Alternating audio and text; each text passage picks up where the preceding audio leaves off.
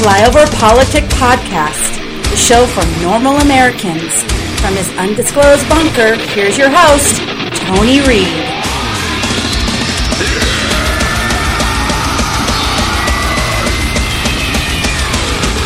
Oh, uh, what happened last night?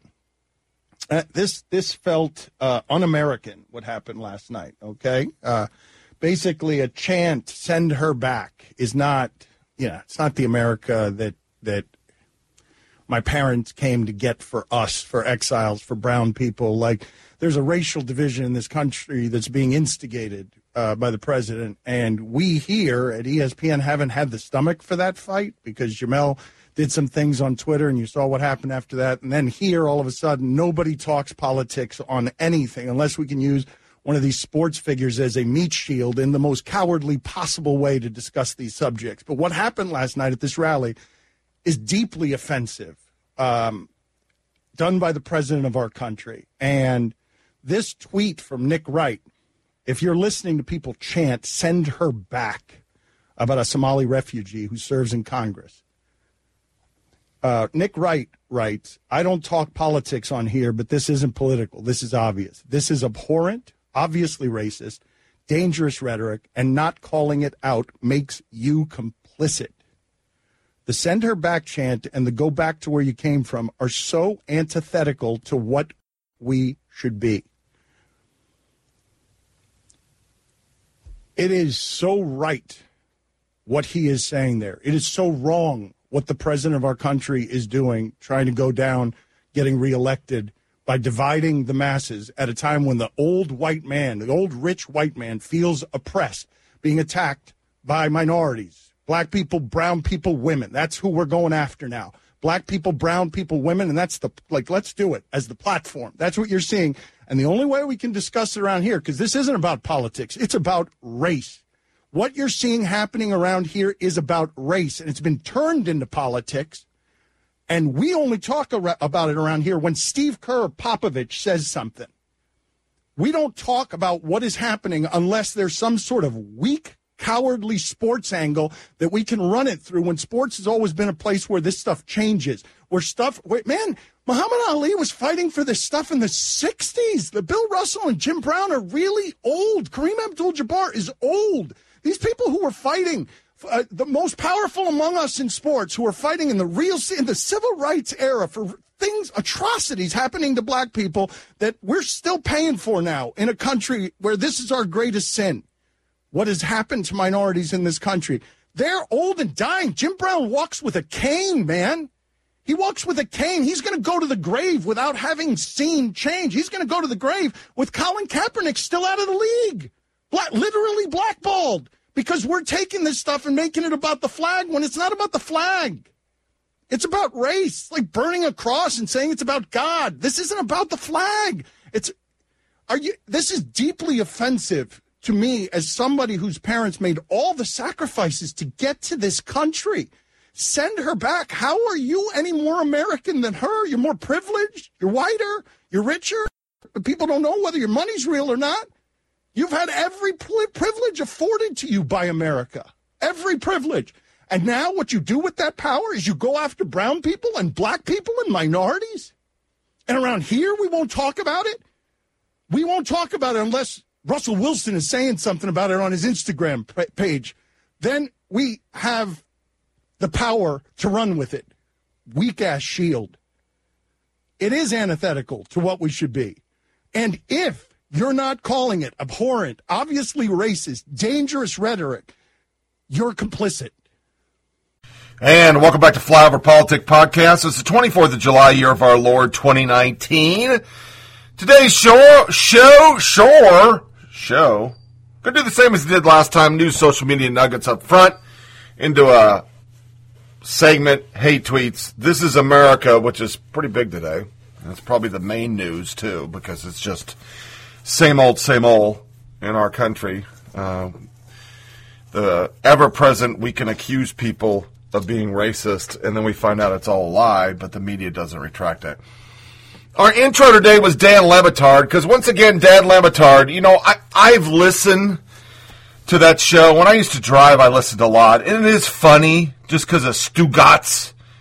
But the politics of Dan Le Batard have always been a problem. He has a problem with white people. He doesn't like white people. He doesn't like America. He damn sure doesn't like conservatives. And he decided once again to go off the rails about the sender back statement. And then, of course, ESPN goes back to their no politics. We've lost too many viewers. People are shutting us off. Nobody wants to hear our politics, which is invariably uber lefty. We know that all we ever put out on ESPN is social justice warrior stuff. You don't talk about the guy who starts his own church. You talk about the guy who hates God and was an immigrant or whatever, or he's gay. So, President insists, Jimmy Pitaro, we are not a political network. Really? You have everyone fooled this week when your network TV host, talk show Dan Le Batard went off on Trump over the controversy surrounding radical leftist Ilhan Omar. There's a racial division in this country that's been instigated by the president, and we here at ESPN haven't had the stomach for the fight. He also agreed with Fox Sports' Nick Wright, who tweeted an attack on President's remarks that Congressman Omar should return to the native Somalia and help fix the totally broken and crime infested places which they came from. Des Bieler of the Washington Post sports staff reported ESPN is now engaged in damage control, trying to reassure the public that it's a no politics policy hasn't changed. Good luck with that. Le Batard agreed with the tweet by Nick Wright bashing the president on Wednesday. Wright wrote, I don't talk politics on here, but this isn't political. This is obvious. This is abhorrent. We already covered it on the show. And it goes over and over, and he, Le Batard did the same old things. I'm, it's deeply offensive and blah, blah, blah. So, ESPN sent out a reminder ESPN is making sure that its employees know there is not change in the network's policy to avoid talking about politics unless it intersects with sports after radio talk show host Dan Le Batard criticized Trump and his recent racist comments and ESPN itself on the air this week. Racist comments. It goes without saying. That's our problem. We automatically say it's racist. Everything's racist. The reminder went out Friday to all employees, including Le Batard, according to ESPN employee who spoke on a condition of anonymity Saturday because the person was not authorized to speak publicly about the personnel matters and probably get kicked off for getting caught if he did talk about it. Yeah. Why don't liberals get it? Why can't they understand that when we go to watch sports, we just want sports? We just want to get away from the politics. There are a thousand channels every day bashing Trump on our TV, bashing Christians, bashing conservatives, bashing people that don't want open borders. We'll cover more on that after our news and social media nuggets because I watched America Divided with America Ferrera, who hates America and it was the most one sided bullshit I've ever seen in my life. And it never addressed the sole problem with immigration, which is you came here illegally. We are all immigrants. We came from other countries, but we did it legally. These people are not. But more on that when we get to it. And they don't understand that Americans don't want to do stupid liberal things like slave reparations. Axios, no conservative site. A significant majority of Americans believe that providing reparation for descendants of slaves and decriminalizing illegal border crossings are bad ideas, according to a new poll. What's really scary, though, a Harris poll for Axios on HBO showed that 55% of women between 18 and 54 would prefer to live in a socialist country than a capitalist country. Yeah, that was what also in there. But to the actual point, significant majority of Americans believe that providing reparations for the descendants of slaves and criminalizing illegal border crossings are bad idea, according to a poll by NPR, PBS, NewsHour, and Marist. Why it matters. Both issues have been gaining traction in progressive circles, with reparation receiving its first congressional hearing in years last month They've also been brought to the forefront of Democratic presidential primary with a number of candidates stating that they support decriminalizing border crossings. The big picture. This is Axios uh, article, not Newsmax. Several other high profile progressive policies appear to be very popular within the general electorate, including background checks for private gun sales, a public option for Medicare, the new Green Deal, and a wealth tax. Others, such as universal basic income proposal championed by Yang and national health insurance for undocumented immigrants, were overwhelmingly rated as bad ideas. So you see right up front, they push the liberal shit, then they get to the point. Background checks, 89% of what they polled. Because we already have background checks, but that's okay. Medicare for all, 70%. We already have Medicare for all when you turn a certain age. Legalizing marijuana nationally, 63%. Green New Deal, 63%. Wealth tax on income above 1 million, 62. Eliminating the Electoral College, 42. National insurance for undocumented immigrants, 33. Reparations, 27. Universal basic income, 26. They didn't break down the inlays. So, my point why I covered up front this is Axios, NPR, NBC. Do you think that's an outlier poll? No, it, it, it's an outlier for authenticity. Uh, getting conservatives, independents, they, they don't do that. That that's a straight up liberal poll. And within liberals, my friends, the crazy is good, but they're not even for eliminating electoral college at forty two percent. Immigrant insurance, 33%. Reparations, 27 the, the, They don't even believe it themselves. Their base doesn't even want it. But the problem is the media and the people running the Democratic Party, they think that's the ticket to win because they know they don't have anything else to offer. I mean, we'll get more into it when we get to that section, but folks, right up front, let's be honest. If Democrats actually did comprehensive immigration reform, they wouldn't have a cudgel to call everybody racist. If Democrats literally fixed and did economic packages, they wouldn't be able to say, well, we're not paying people, the rich and the poor, the us and them if they actually addressed Roe v. Wade as it was written, that it's authorized to allow restrictions. And we came up with a restriction 33 weeks, 34 weeks, some crazy thing that to most of us is still killing a baby.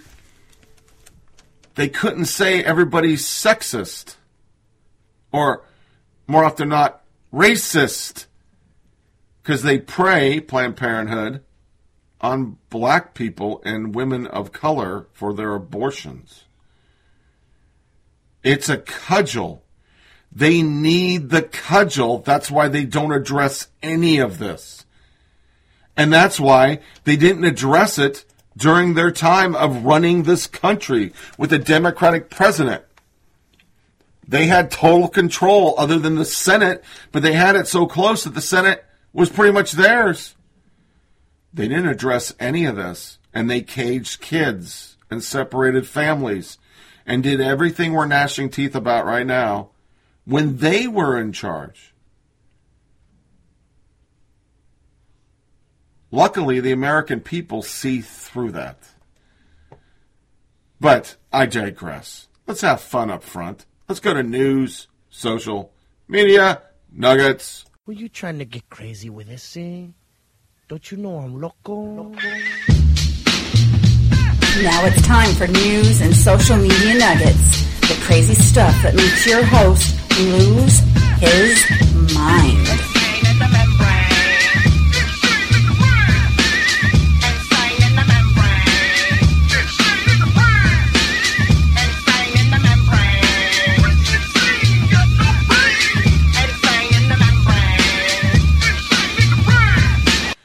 Military corner, right up front, some bad stuff. South Korea fires warning shots at Russian and Chinese military planes entering airspace. It is getting froggy in that part of the world. And it's also getting froggy in Iran. So, our last podcast, they grabbed a tanker. There's actually video now. I was going to play it, but it's not really worthy of playing. You don't really hear anything.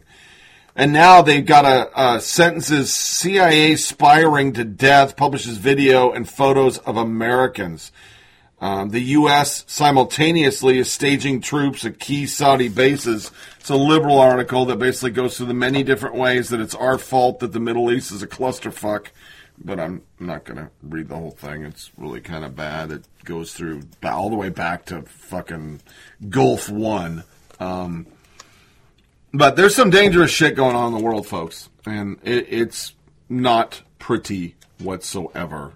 And I don't think we have the eye on the ball as usual. We're still playing stupid little words. It's word games, word smithing. We don't do things big, we do things small. The next outrage was over Top Gun.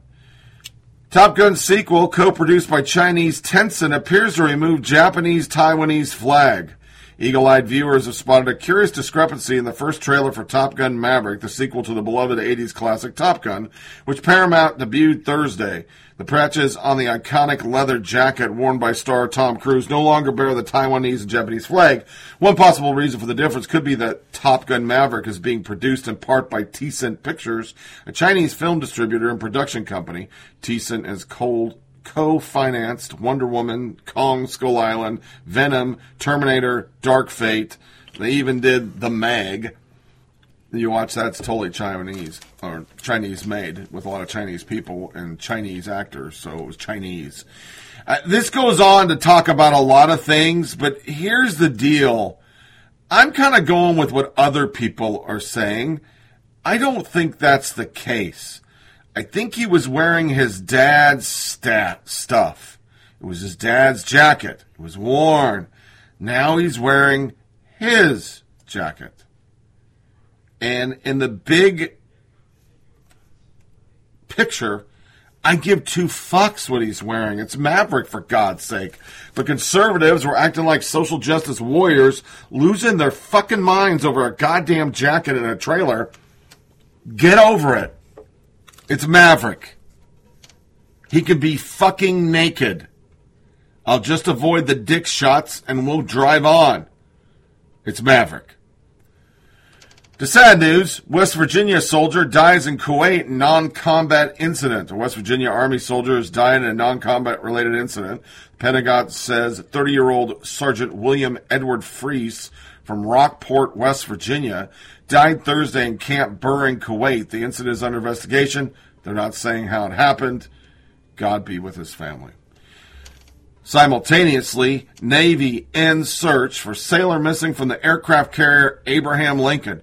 The Navy ended its search and rescue efforts in Arabian Sea on Friday without finding a missing sailor believed to have gone overboard from an aircraft carrier, Abraham Lincoln, earlier this week. The missing sailor, whose identity has not been released, is assigned to Helicopter Sea Squad Combat Squadron 5. The sailor is believed to have gone overboard the morning of July 17th. According to Navy News release, he searched, surf efforts were called off after the Navy official said there were extensive attempts to locate the sailor.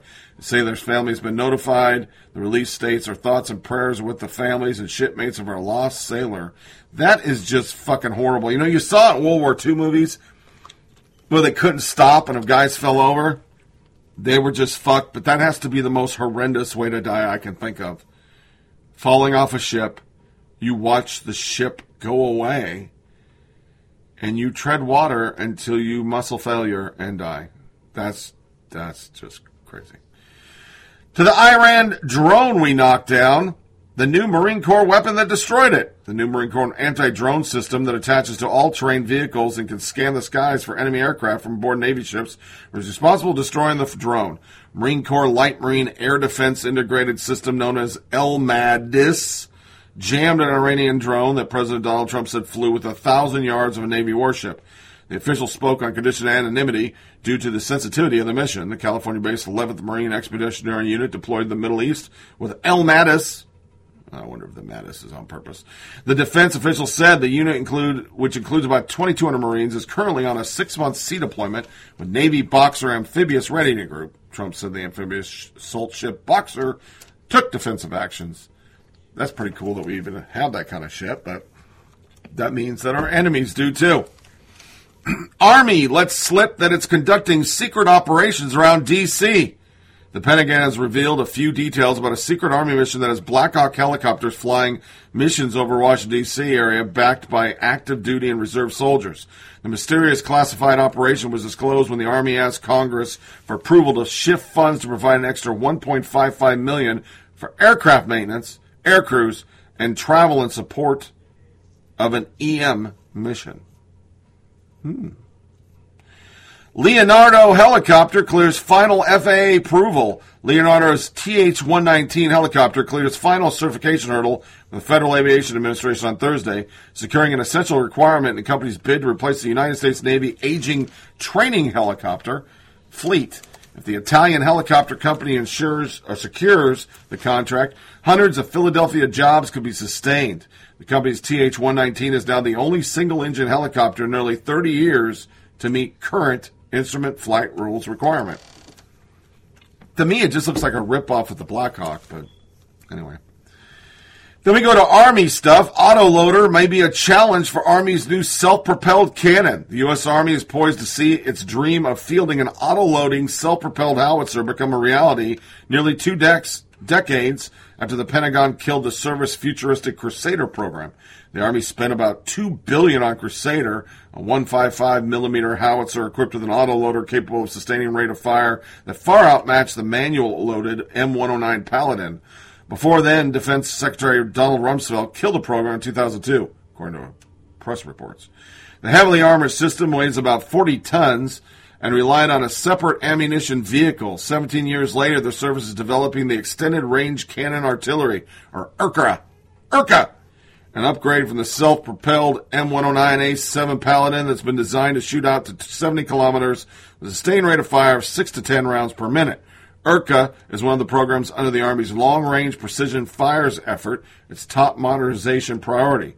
Extending the Paladin's range from 30 kilometers to 70 kilometers involves replacing the Paladin's 39 caliber gun tube with a much longer tube, as well as using the XM1113 next generation rocket assisted projectile and extended range propellant charges.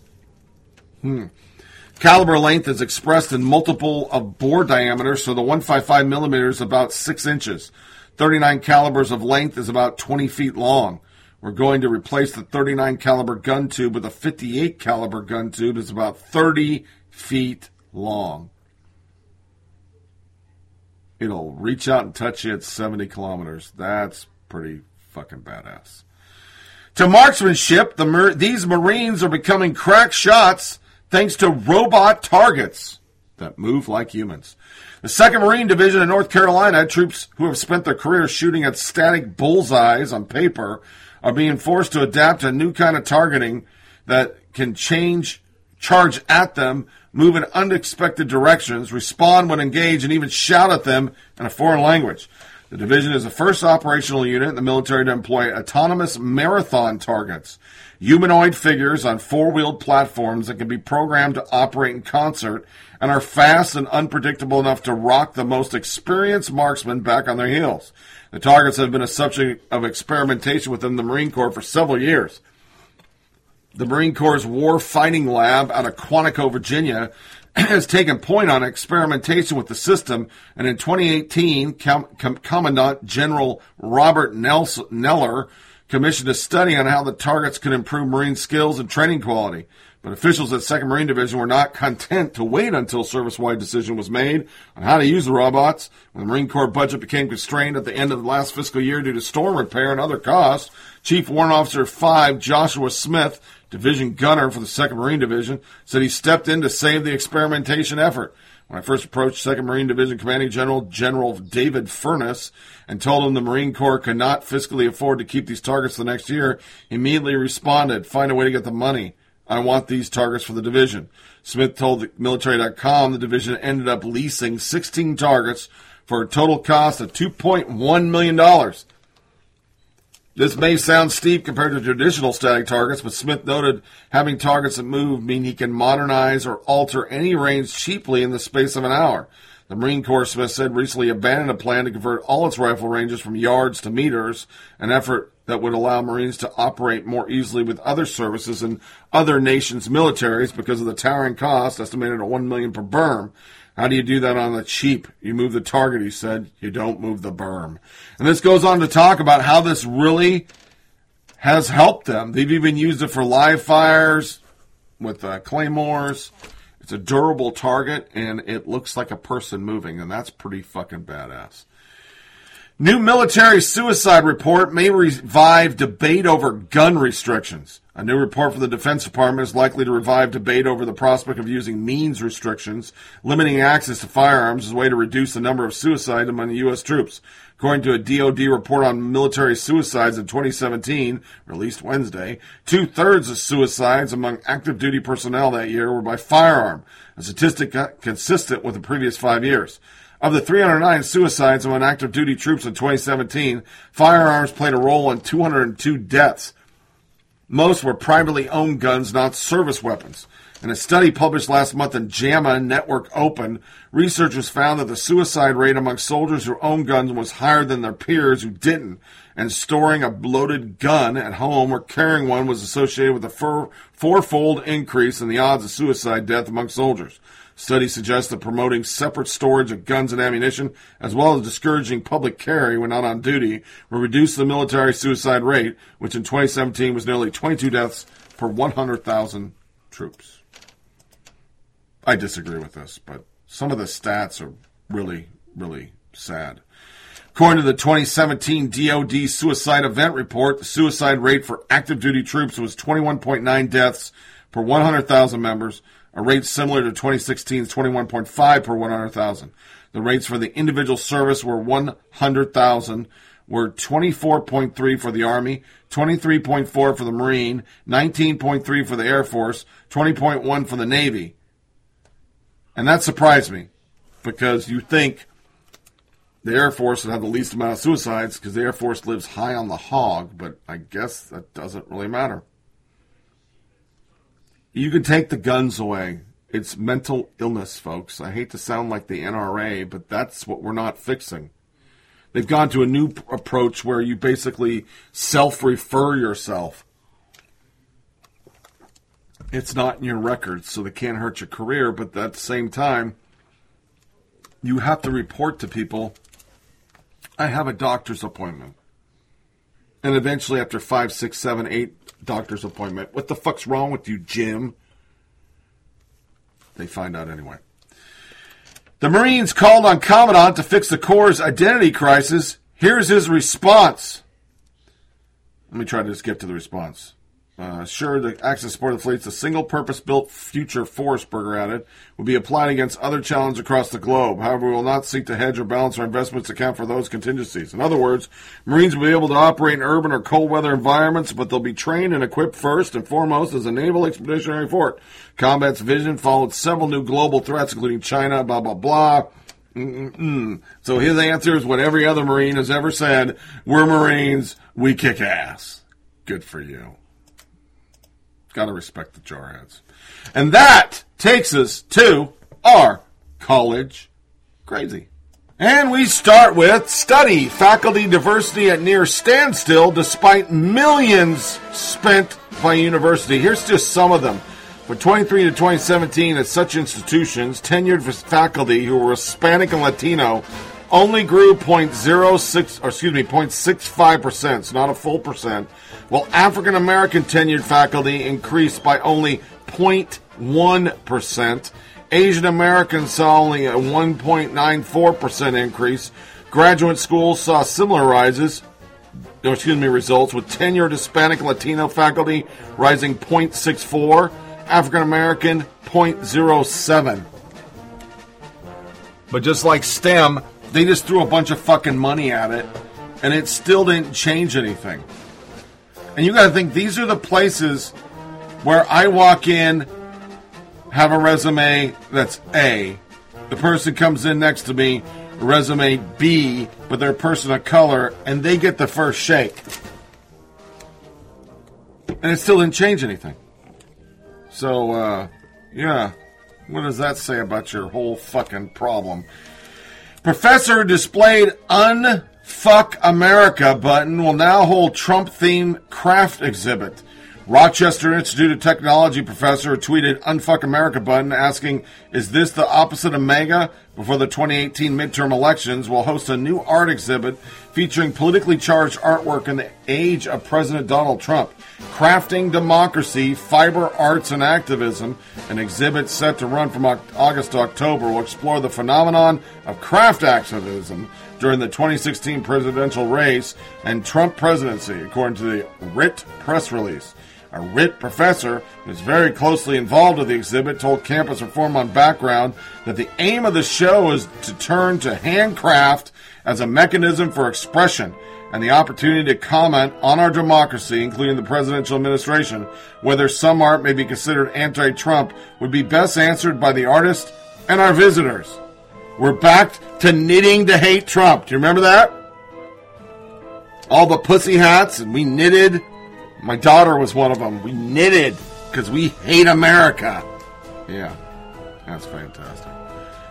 Next, Professor, when I said MAGA teens are modern day Hitler jiggin, Jujind, I meant it. I don't want to say the fucking world. JT, Insurgent Professor, MAGA teens are modern day Hitler Jujind, J U G E N D, got a uniform and everything. Thomas confirmed that he meant what he said in Wednesday's tweet, which appeared to refer to the rally at which the crowd chanted, Ilhan Omar, go the fuck home to Somalia. Yeah, you can see the little tweets really. They're really proud of themselves. The University of Mississippi professor said the U.S. senators don't deserve your civility just days after Senator Cruz run out of a Washington, D.C. restaurant by anti Brett Kavanaugh protesters was granted tenure Thursday by the Board of Trustees of State Institution of Higher Learning. While professors typically are granted this perk not afforded to professionals in other industries without opposition, Ole Miss sociology professor James Thomas' tenure recommendation was debated by the governing body for at least two hours before eventually being approved, but not without some dissent, according to news release.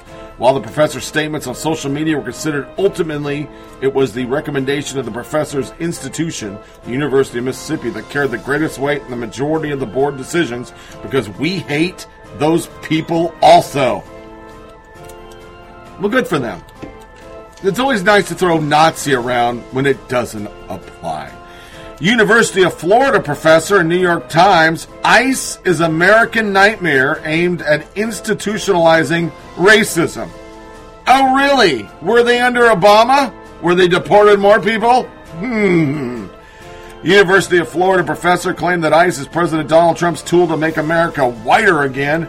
In Friday New York Times op-ed, Darlena Cunha, an adjutant professor University of Florida and freelance journalist, made the remarks while outlining the case of Tracy Nutzy, a Trump voter and Florida resident who had an invalid birth certificate was unable to obtain a passport in a piece with New York Times.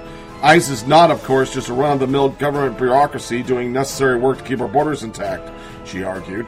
Under Trump, a widely invigorated ICE has become an American nightmare, nothing less than the main thrust of an attempt to institutionalize racism against the scapegoated minority. Undocumented, non voting, mostly voiceless brown people. Furthermore, the professor contends, because she just didn't have enough space to get her anger out, ICE is Trump's main instrument for the dirty work of trying to make America whiter again, without regards for family values, due process, human rights, or even plain human decency. She went on to break down. She describes cases in which ICE detained or sought further proof of citizenship from individuals who are indeed citizens. She claimed the current case was resolved without deportation, but warned people caught up in ICE's looming roundups won't have three months Mrs. Nutzy had. They'll get booted. I'm going to wait till the good stuff to talk about American Ferrera, because that was her thing, too. Councilman who spearheaded ban on gendered words credits UC Berkeley experience. And there you go. That just makes total sense, doesn't it? I mean, it makes sense to me. I went to Berkeley, so I'm a wordsmith. How do I ban words and win the argument?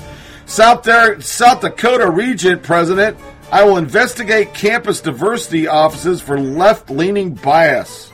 South Dakota's starting to tighten up their shot group up there because they're realizing we've covered it a couple times. They put out million dollars of taxpayer money to indoctrinate our kids to be fucking fascists. Then we go out to Oregon, and for Matt and Sean, you suck for not sending me this one. I found it. New bill allows Oregon students to take mental health days. Yeah, that's just stupid. The students behind the measure say it's meant to change the stigma around mental health. Oregon will allow students to take mental health days just as they would sick days, expanding the reasons for excused school absences to include mental or behavioral health under a new law that ex- experts say is one of the first of its kind in the U.S. But don't call it coddling. The students behind the measure say it's meant to change the stigma around mental health in the state that is some of the United States' highest suicide rates. Mental health experts say it's one of the first state laws to explicitly instruct schools to treat mental health and physical health equally. And it comes at a time educators are increasingly considering the emotional health of students. Utah passed a similar law last year. Oregon's bill, signed in by Kate Brown, a fucking fruit bat, last month, also represent one of the few wins for youth activists. So they can just pull out their stress cards like they did in basic training for a while. I just can't take it. I need to stay home and be on Twitter and Instagram all day when that's the real reason they have mental health problems. Yeah, that makes sense. Good job, folks. Women's group complains about women holding most college debt, blames sexism. On Friday, an organization that sprang up in the wake of the Me Too movement, Time's Up, tweeted a study the American Association of University Women claiming the gender wage gap is to blame for women holding the majority of student debt. Women hold almost two thirds of the outstanding student debt in the U.S., about 929 billion. The gender pay gap is one factor that keeps women from paying off their debt quickly as men. The problem with this theory is somehow when they went to college, they didn't do math. Yeah. Majority of people graduating from college are women. Title IX had so much effect that there's more women in college than there are men, thus they hold more debt. It's called a calculator. Find one, you fucking fruit bats.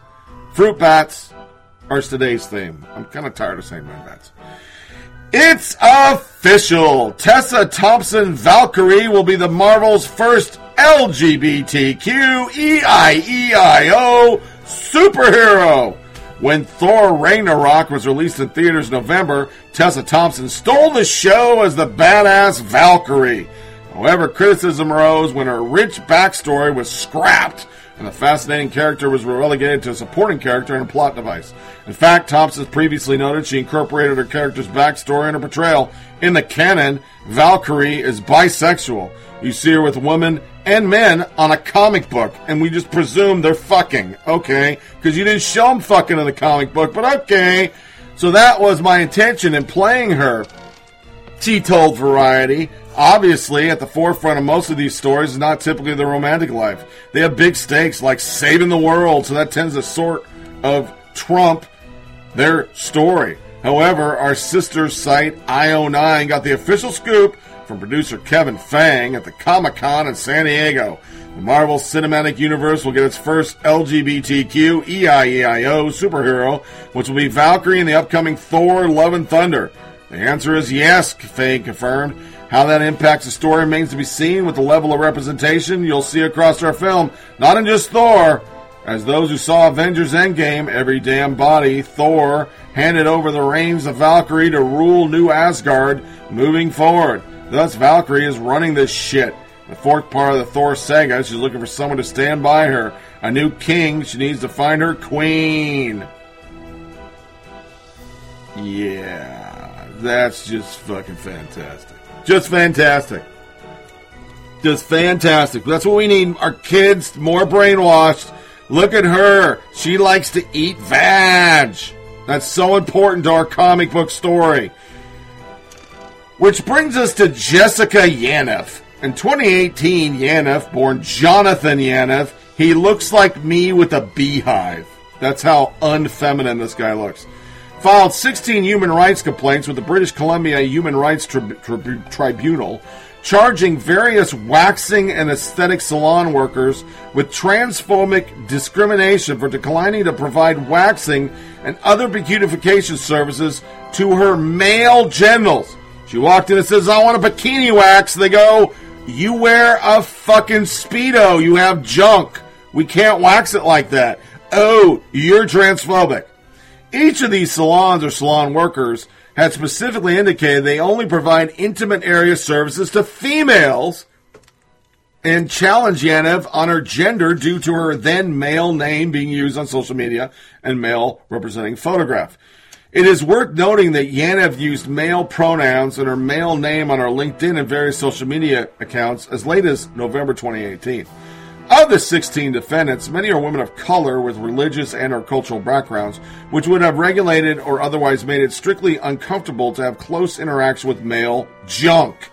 Yaniv complained, complaints were effectively asserting that it should be made a legal precedent that female aesthetics not be allowed to refuse male body clients, not on religious grounds, not on cultural grounds, not because of their comfort level, not even because they did not have professional skills or equipment required to successfully perform the very specific Brazilian procedure. They simply should not be allowed to refuse contact with the penis, period. In short, Yaniv is stunningly brave. Titania McGrath is the one that tweeted this shit. This is brave woman who's a dude taking multiple female beautifications to court in British Columbia for refusing to wax her scrotum. She wrote that. Her scrotum. Women don't have scrotums. What the fuck is wrong with you in biology? Find a book. When it comes to social justice, Canada always seems to be light years ahead. So I originally found this because Richie Ricky Gervais got mugged on social media. If a lady wants smooth bullocks, then she should be able to force people to wax them. It's the rules. The sad state of affairs when a lady can't have her hairy balls waxed. exactly. And if you don't want butter my balls and put them between two slices of bread, don't work in a sandwich shop. He got clubbed for this. Then I found a conservative tranny I was gonna play it. I'm not gonna play it. It's like 15 minutes long, which actually brings up who this person is. Now understand, this was a Twitter moment. Everybody went crazy about this. Yaniv is so brave. Then Yaniv just went the fuck away like the bathwater, and I kind of wondered why. Here's the why. A young woman has come forward with serious allegations of abuse against Jonathan Jessica Yaniv, Oh, they did named. Sure did. Breaking, other people. Jessica Rumpel, Hyper Jezer, the young woman who Jay Yaniv engaged in inappropriate sexual behavior with when she was between the ages of 14 and 15, has confirmed she has filed a child exploitation report against Yaniv with CyberTip on the incident. I spoke to the very brave Hyper Jezer, who was just 14 years old when she met Jay Janev, Yaniv, she revealed all about Yaniv's inappropriate and disturbing sexual behavior towards her. She spoke out because she wants to stop Yaniv's abuse once and for all. At first, I thought, you know, this guy seems to have some kind of mental issue of some sort. I didn't think he was a predator at first. Yeah, it's called gender dysphoria, and he wants to get a bikini wax on his ball sack Rumpel states that Yaniv sent her series of disturbing questions while anonymous before adding her to a private messenger application, Kik. Kik is known to law enforcement for its notorious poor protections of children and its routine usage by pedophiles to message each other and their victims. According to Rumpel, Yaniv allegedly presented himself as a young male in his late 20s and claimed that he used pictures of himself when he was younger in their initial conversation. The predator, trusted nerd, reportedly sexually harassed a 15 year old child, including asking her to send him a picture of her used tampon. This is the man that Twitter has enabled by slicing two of his critics. Huge scandal for Twitter. Yeah. Yeah, that's that's these these are the people that I'm supposed to bow down to their 95 pronouns. This is no different than the fucking whatever amazing kid who's an eight year old drag queen who strips for gay men. It is a perversion. And you can try to make maps a thing, progressives. map, minor attracted person, will never be a thing in the real world. Gotta breathe for a second because that whole thing just makes me want to vomit. Jesus Christ on a popsicle stick. Moving on to racist shit. I found these articles, and I don't know how. It just popped up one day. The difference between white women and black women by Azina Okoha. White women are women, black women are black women. White women have the right to while out unapologetically. Black women are angry and bitter if they dare to express intense emotion. White women are often regarded with high esteem and acceptance based on just being white. Black women are regarded with whatever the regardee decides, which is usually not much at all, even after exceedingly all the requirements. White women can be as gnarly as they want to be, and this is generally accommodated and even celebrated with a heightened arousal by the opposite sex. Black women can't afford to be gnarly. If we even attempt such a venture, we end up dead. Ask Sandra Bland. She's dead, and she wasn't even close to being the bitch that black women are portrayed to be. She was fighting for a right to be heard and respected and died in the midst of that battle. Blah, blah, blah. Next article. Dear white women, interracial relationships and biracial children do not absolve you of racism. This is from Da Root. There she was, a blonde woman with big blue eyes, hair cornrowed tight, with a caramel colored black child sitting in the back seat. The question on Mutual Friends Facebook post asked if voters were happy with the decision to elect Donald Trump president. The white woman responded that she was satisfied with the job Trump was doing and that she supported him because he was her president. Because this was publicly shared on Facebook and seeing as how I'm a card carrying registered asshole, I boldly asked how she could support someone who openly demonized and marginalized people of color, including her son. Megan, yes, that's her name, because isn't it always? Doesn't have any concrete response, and according to her, she doesn't owe anyone an explanation as to why she made a decision that would adversely affect her children and children who look like them. She did, however, wonder why she was being called a racist because she voted for Trump. Now, I, I had not called her that, but I mean, hey, if the UGG fits. She finished by accusing me of jealousy. I must be envious, she said, because she lies down next to a black Republican every night and takes black dick and she was better off than the black woman commenting. She apparently thought that with all my black femme desperation, I must be jealous of great value versions of black women who place themselves on a pedestal for snagging, black men who don't want to associate with black people. This woman believes that her affinity for black men means she cannot be a racist. Sadly, cyber becking or warped ideology are not alone. This is an NBC affiliate website, folks. There are many people who use their interracial relationships, both past and present, to prove that they can't be racist. There are parents of biracial children who are blind to racism because they believe that bearing half black children means that they are cured. They've cured racism. Newsflash sex with a black man doesn't earn you a get out of racism free card. If so, much of some black men's love for white women is built firmly on their subconscious hatred or disregard for black women. How could the toxic mentality not perpetuate in the relationship and therefore in their homes? How often do we see white women showing support for black penis but not black lives? Take, for instance, Rachel Bush, the white Instagram model, Trump supporter, and fiance of Buffalo Bills player Jordan Poyer. Bush stated that her fiance would not be taking a knee because Colin Kaepernick protests has created more division, and she believes the protests are wrong. Rachel Bush has an interracial child, but to the rest of the world, including Donald Trump and police officers, she is a black child.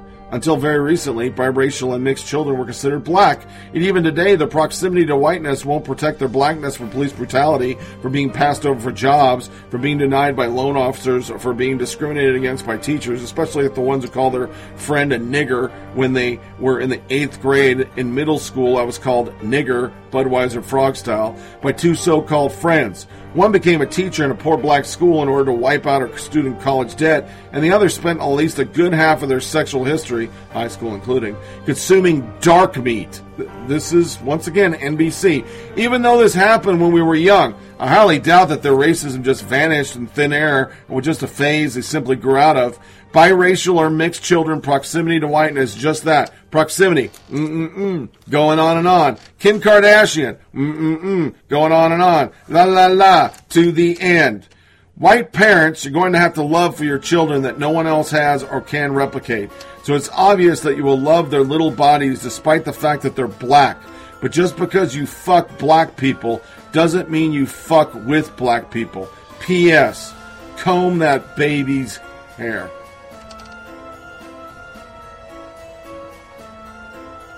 Every time I read a Root article, I'm shocked that that's authorized to be out there. Because if you inverse black and white, that's racist.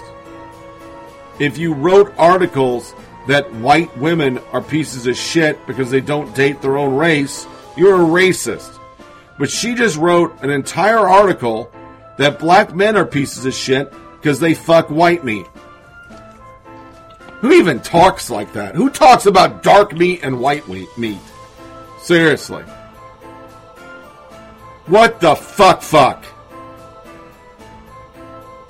It's hard for me as a normal American who's been all over the world, served with every color, race, ethnicity, fucking gender, religion, not to walk away and go, black people are more racist than white people. It's just hard for me not to think that because I didn't see, I saw one incident in 20 years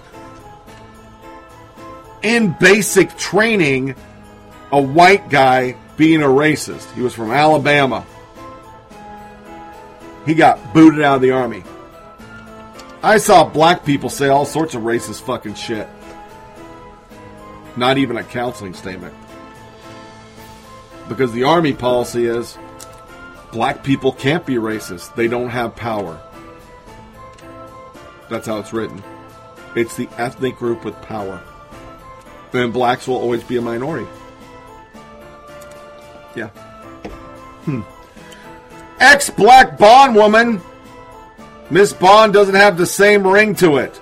Goes on a whole rant about how stupid it is to have a black fucking 007 just to be PC. And that it shouldn't be a woman. Do the math on that. From Zach in Tennessee, APF News. Mickey Mouse, Marilyn Monroe, and the Mona Lisa are being transformed to make them more representative of people of color. I make the Latin world, like me, feel like part of it, explains American Mexican artist Linda Vallejo who has turned in nice little figurines of Mickey Mouse to blackface. No outrage anywhere. New Charlie's Angel film theme Believe Women and Female Rage. Not going to read the article, but there you go. Teen dressed as nun receives oral sex on Halloween in Euphoria. Every podcast, I have something for it to faux outrage. This one cracked me the fuck up. I'm just going to paraphrase. I'm not going to read this stuff. I'll read the tweets after I'm done. So Macy's has a plate, and on the plate is mom jeans, regular jeans, skinny jeans. And it's a circle, and it's a joke to how much food you put on your plate. I've seen stuff like this before. Thanksgiving, breakfast, lunch, little circles, you know, just it's a joke. Jenna Amuli, Macy's has removed plates advocating portion control from their stores after being many people spoke out on Twitter that they were casually promoting eating disorders and body shaming. The brand apologized and said they missed the mark. Ali Ward, how can I get these plates from Macy banned in all 50 states? Lily Mondaro. Nothing like promoting fat shaming and food guilt. Who makes these plates? Tara Leone. These are ridiculous. Ban them. That's enough people with body issues as it is. Stephen Carter. Yo Macy's, this is beyond effed up and pretty much guarantees I'll never spend another dollar at your stores. Jameela Jamil, a body positive activist and the Good Place star, join in the conversation. Fuck these plates. Fuck these plates to hell, Macy's.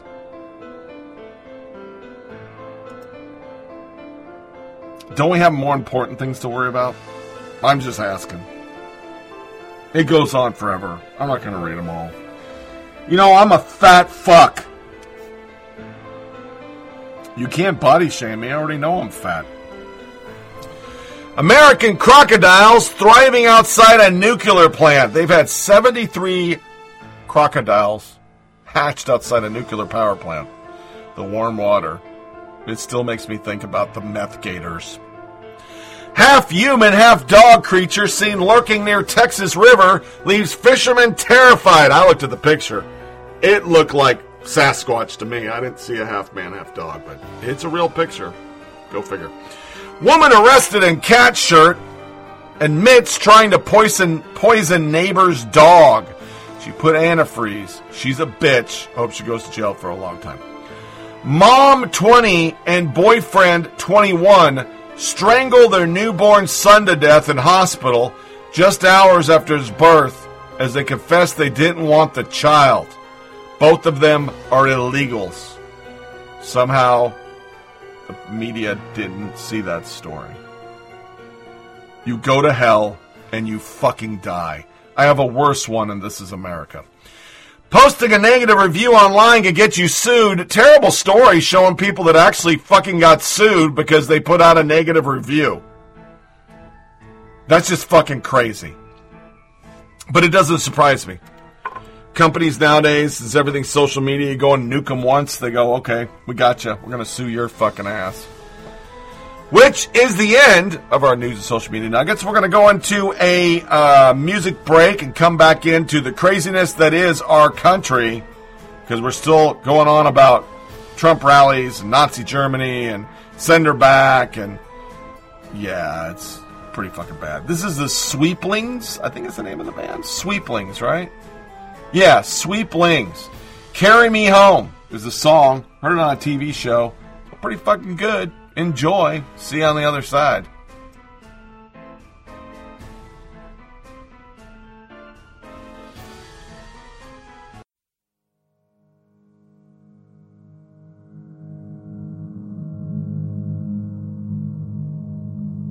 Carry me home when the light in my eyes does fade.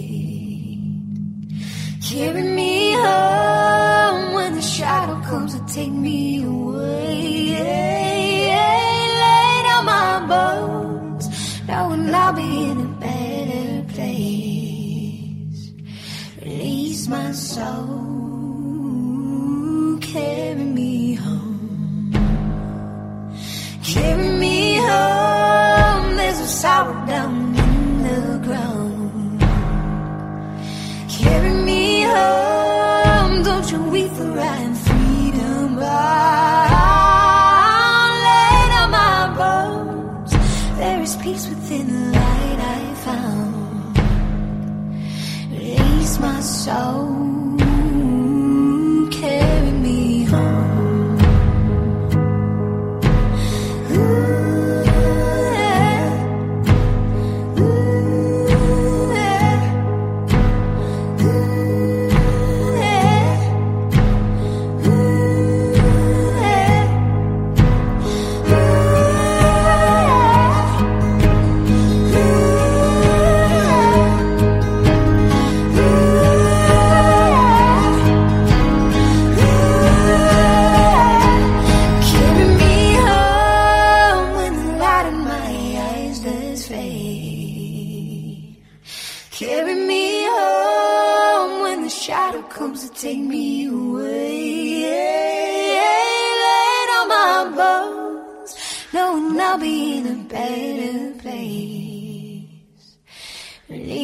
Release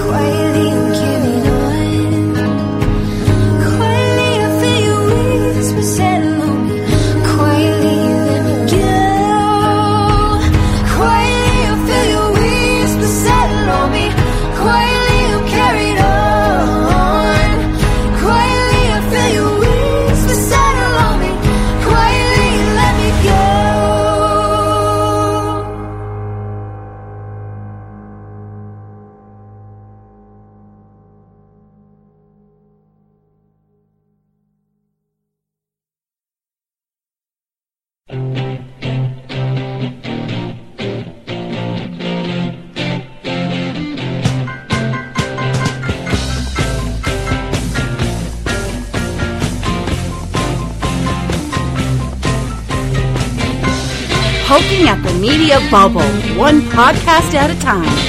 Here's Tony Reed.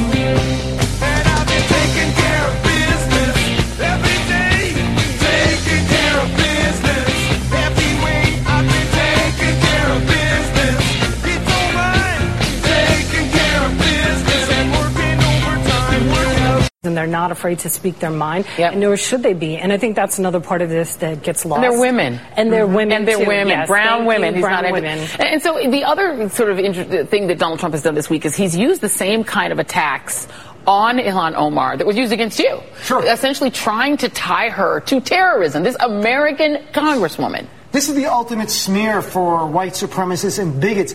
And as we've talked about on the show, from the Daily Stormer, the white supremacists there came after me in 2017 when I wrote an article about Trump and saying he was coddling white supremacists. This is before Charlottesville. Yeah. And they had death threats against me. They smeared me saying I was involved in terrorism. Yep. Donald Trump's doing the same thing. That's the go-to for white supremacists. That's the go-to for neo-Nazis to smear Muslims as somehow that we're all involved in terrorism. Yeah. And look, we've seen a reduction in crime the last few years. We've seen an uptick in hate crimes the last Yes. few years. Yeah. And this is tied to Donald Trump. This is a man who doesn't want just violence against Ilhan Omar. His base, they came after me. They, they'll come after, there's been a spike LGBT, anti-black hate crimes, anti-Semitic hate crimes.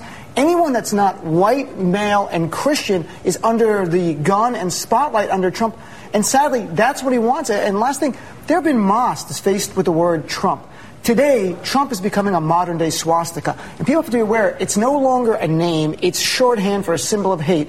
Someone says, I like Trump. They're telling you, I'm in for white supremacy. I'm in for bigotry. I'm in for sexism. That's what Trump means now. And I think we have to be aware of it and call out bluntly. Yeah, I mean, Baron, to, to that very point about the actual increase in, in hate crimes tied to Donald Trump, Southern Poverty Law Center uh, had an article out in February. White supremacy flourishes and fears of immigration and national shifting, I mean, fears of uh, shifting demographics. The total number of hate groups rose to 1,020 in 2018, up about 7% from 2017. White nationalist groups alone surged by nearly 50% last year, going from 100 chapters to 148 in 2018 uh, in one year. You sent us a piece um, talking about the rise of anti-Muslim and anti-Arab hate crimes um, uh, in December 2015, the day of the attack on San Bernardino, in December 2015, when Trump called for a Muslim ban. That was the highest number since October of 2001. So he's directly starting to impact the actual activity uh, of violence in this country. Some of the rhetoric you've probably heard if you've turned on Fox News lately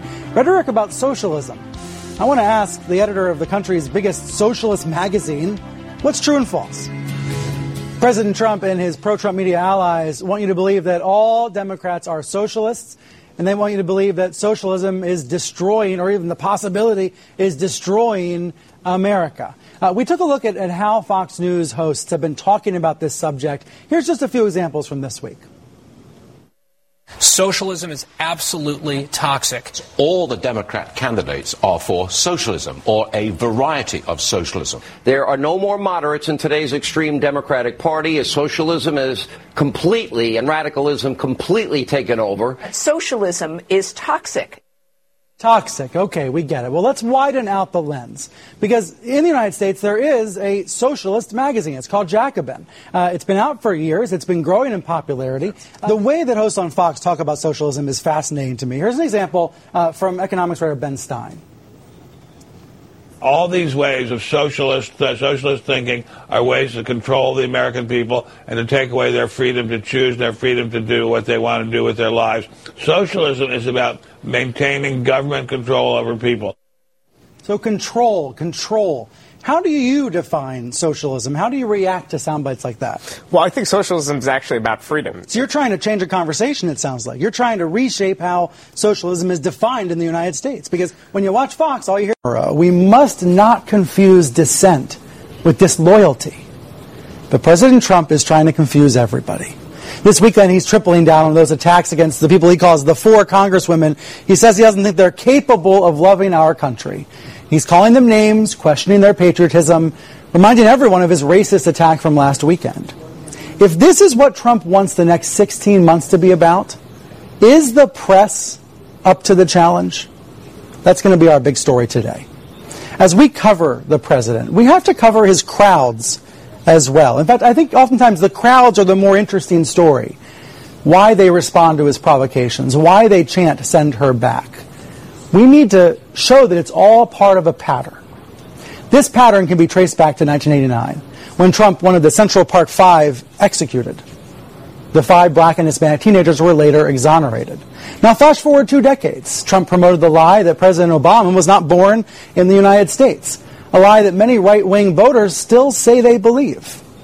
As recently as November 2017, advisors told the New York Times that Trump still questions the authenticity of Obama's birth certificate. Look, those portions of the president's track record on race are very well known. Uh, his line about Mexican rapists from his campaign launch event, his call for a total and complete shutdown of Muslims entering the U.S., his smear of a, quote, Mexican federal judge who was born in Indiana, his S-hole country's insult, and of course the shameful event now just known shorthand as Charlottesville, which is the tarnishing the name of a great city. In the wake of his go back attack, I did see some networks and news outlets bringing back some of this, trying to connect the dots. Uh, The New York Times headline this morning Trump employs an old tactic, using race for gain. We are seeing some people telling that big story. But what about his false claim about large scale killing of white farmers in South Africa? That's not true, but it lined up with white supremacist talking points. What about his first pardon as president? Trump chose Joe Arpaio, the sheriff whose anti-immigrant tactics were so aggressive that he was frequently accused of racism before being voted out of office. What about Trump's own language describing immigrants? What about that time he reportedly grumbled that the migrants from Haiti all have AIDS? What about those times he said athletes who took a knee maybe shouldn't be in this country? Have you forgotten about that? Yes, he said that. You have to stand proudly for the national anthem. Well, you shouldn't be playing. You shouldn't be there. Maybe you shouldn't be in the country. What about retweeting racists and bigots? What about exaggerating urban crime? What about implying Puerto Rico is not part of the United States? What about referring to Omarosa as that dog? I could keep going and going with these examples, but the point is clear. There's a pattern going back decades. And with so many examples, it's kind of easy to forget some of them. The pattern is the big story. And the challenge for the press is to show the pattern. Look, Trump rebuts charges of racism by pointing to low unemployment rates and his support for criminal justice reform. That's an important part of the story. But journalists have to keep tracking the pattern that goes back decades. We have to keep observing, for example, the lack of diversity at the top of the Trump administration. And this is evident in nominations to the judicial branch as well. Here's a headline from two weeks ago in the Washington Post. Democrats questioning the absence of black or Hispanic nominees among Trump's judges. Well, it's not just Democrats that should be questioning that. All of this, from the Central Park Five back then to the judges today, are all part of the same big story. But when we get so focused on the, the story of the day or the story of the, the week, I fear that we lose sight of the really big story that's going on. Telling congresswomen to go back to where they came from is racist, but it's part of something much bigger that's going on. So let's talk about all of that. Send her home. Send her home where I sit there luxuriating and bathing in this looks bad. for Certainly me. not trying to stop it. Yeah, Now, not trying to stop it at all. And why did he pick these? Why isn't he going after Biden and Bernie as much as he's going after brown women? Uh, and you know, when I again, people get upset when I put it that way. But you tell me why he picked these four people and why he keeps talking about them. He talks about these four more than he does anybody who's running against him. What do the Democrats do about that?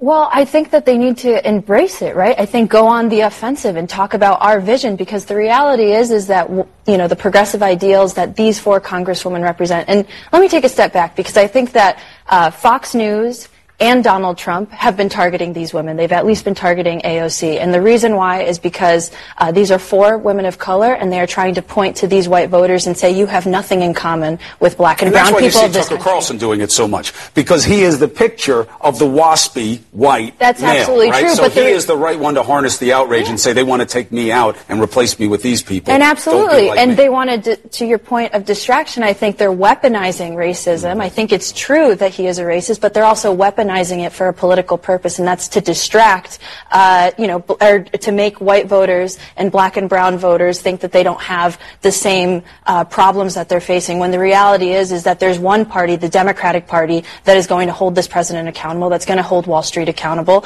that's going to, you know, actually do something about, ba- Except about that bad right trade now, deals.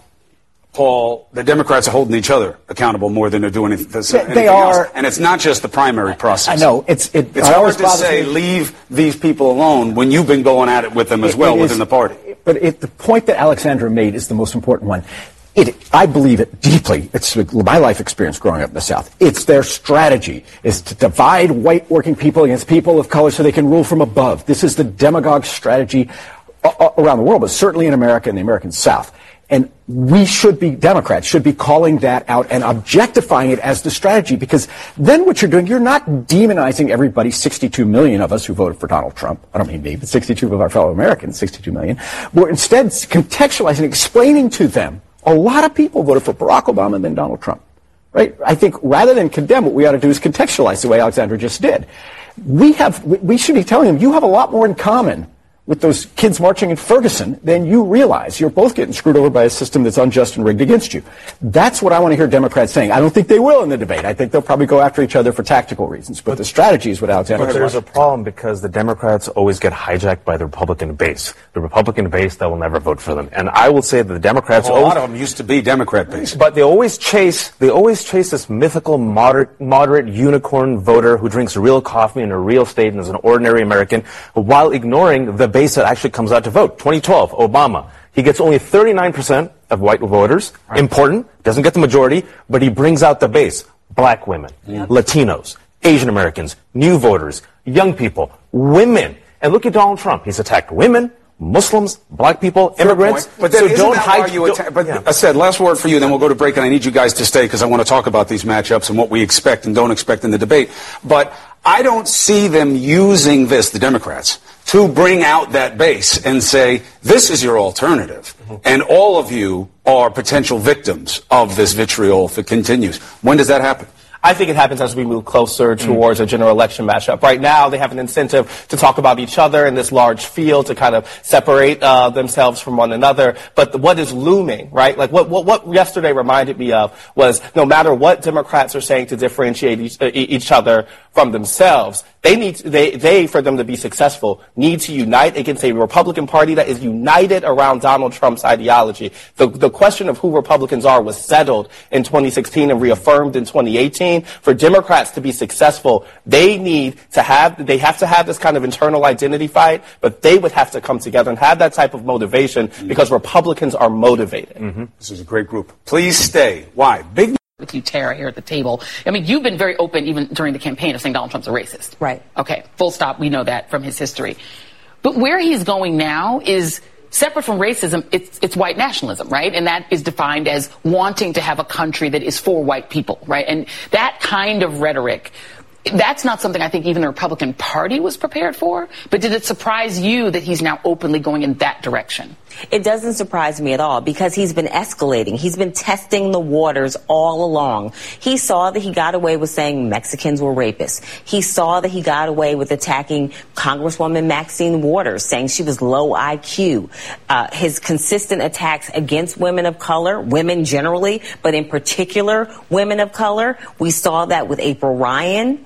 Remember that whole episode? We saw that with Abby Phillips. We saw that with a number of uh, black female journalists. And so I think that he's tested the waters. He's seen that his base has not only responded well, but responded extremely well and are parroting back those things that he's saying. So because he's escalated his behavior, it was no surprise to me that he would continue to do it until he stopped. That's, that's what, to me, that is what this is indicative of. That until someone stops Donald Trump, until he's held accountable, he see, he's seeing that he's not going to be held accountable by his own party. Yeah. He's seeing that the base is going to reward it and is rewarding it. And he's seeing that the Democratic Party hasn't really done much to hold him accountable. So why would he stop? Yeah. And, I mean, does not care that his words are potentially putting these women's lives in danger. Congresswoman Omar was walking down the street the other day, and I was legitimately worried and concerned about her safety because it didn't appear that she had any security around her. And, you know, I just want to echo something that Tara said. Like, the reason why Donald Trump is doing this is because he can because he's getting away with it, because nobody is checking him, because his party, they have decided that they're okay with white nationalism, they're okay with racism, because it'll allow them to what? Get their tax cuts passed. It'll allow them to stack the courts with right-wing judges. They don't care about the safety of their fellow members of Congress. They don't care about the decorum of the presidency of the United States. They just care about protecting the wealthy few. And uh, I don't know if you can hear it in my voice, but it really is upsetting and, and irritating. Yeah. I mean, I- I'm going to read a little bit of a, a St. Louis Post Dispatch, and then I have uh, two questions for you, um, Tara. So the St. Louis Post Dispatch uh, editorial board called out Republicans who haven't condemned Trump, saying given the bright red line that Trump has so enthusiastically crossed this week, the question of whether to continue supporting him either assertively or through inappropriate silence is no longer merely an indicator of party loyalty or party priorities. It's become a test of courage, character, and fundamental decency. All of these elected uh, officials have failed it. Two questions on, on Republicans. They could have gotten tax cuts for the rich, you know, guacked up the rivers uh, with pollution and let the the polluters pollute. All those policies that they want. The judges, same judges would have been Jeb Bush's judges, Marco Rubio's judges. They could have gotten the same policies. So what does it say about the party that they'd rather have this guy who's specifically using an ethno-nationalist set of tropes in order to remain in power? It says what I said. I said this yesterday. I was asked by one of your colleagues on Hardball. I was asked if uh, if Donald Trump would was going to stand behind what he his disavowal, right? And I said he was not going to stand behind his disavowal. I said he was going to backtrack, and and I was right. I said just like he did in Charlottesville, like you said at the top of the show, that's what he was going to do. Donald Trump saw, and I'll say this again, and I'm going to keep saying it, he saw the writing on the wall with the Republican Party. He saw that reaction that the Republican Party had to President Obama's presidency. People literally lost their minds over this black man becoming president. So did he. And, and, and he did too. But I want to uh, point something out. When President Obama was first elected, Donald Trump praised him at the very beginning. But when he saw how the party responded to President Obama, people calling him all kinds of racist names who were party officials across this country. Yeah. Not just any old people. These were party officials who were calling Michelle Obama a monkey and ape in heels, all of that stuff. He saw that and he knew that, that the Republican Party, they wanted to do their racism through dog whistles. They wanted to do it through a whisper, through uh, where they could have plausible deniability if someone called them out. Trump saw that the base wanted it out front.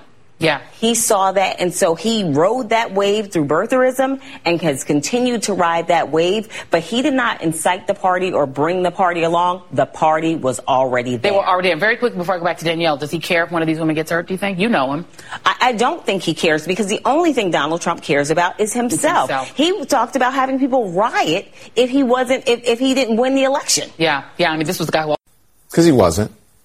You saw him stand by and let it happen, doing nothing to stop it. Did anybody really believe that he would take back the racist tweet that started it all? He won't. Listen to what he said today. President Trump, you said Thank you were you. unhappy with the chant. Um, however, the chant was just repeating. No, I- you know what I'm- said- what I'm unhappy what you with? said in your tweet. You know what I'm Take un- tweet back. You know what I'm unhappy with? I'm unhappy with the fact that a congresswoman can hate our country. That's what I'm unhappy with. Those people in North Carolina, that stadium was packed. It was a record crowd, and I could have filled it 10 times, as you know. Those are incredible people. Those are incredible patriots. So the president insisting that his supporters in the crowd chanting, send her back, that they were true patriots because they agree with him. And falsely repeating his slur that any of those four congresswomen of color hate our country because they disagree with him. That's why he tweeted in the first place. Why don't they go back and help fix the totally broken and crime infested places from which they came? Completely ignoring the fact that all of those congresswomen are American citizens. That tweet is why the chance happened. Why he let them go on for a full 13 seconds.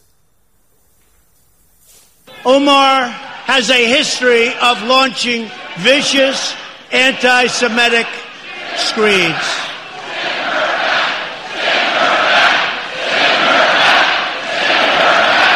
It is why just 12 minutes later, he was back on his love it or leave it refrain, telling the crowd this. Hey, if they don't like it, let them leave. Let them leave. Let them leave.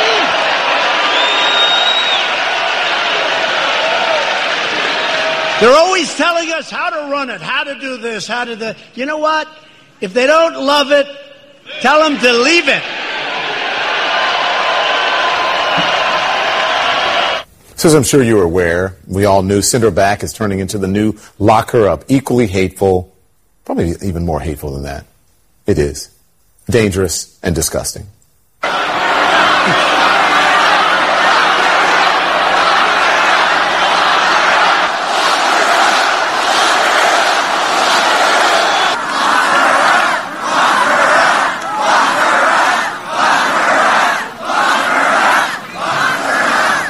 Hmm.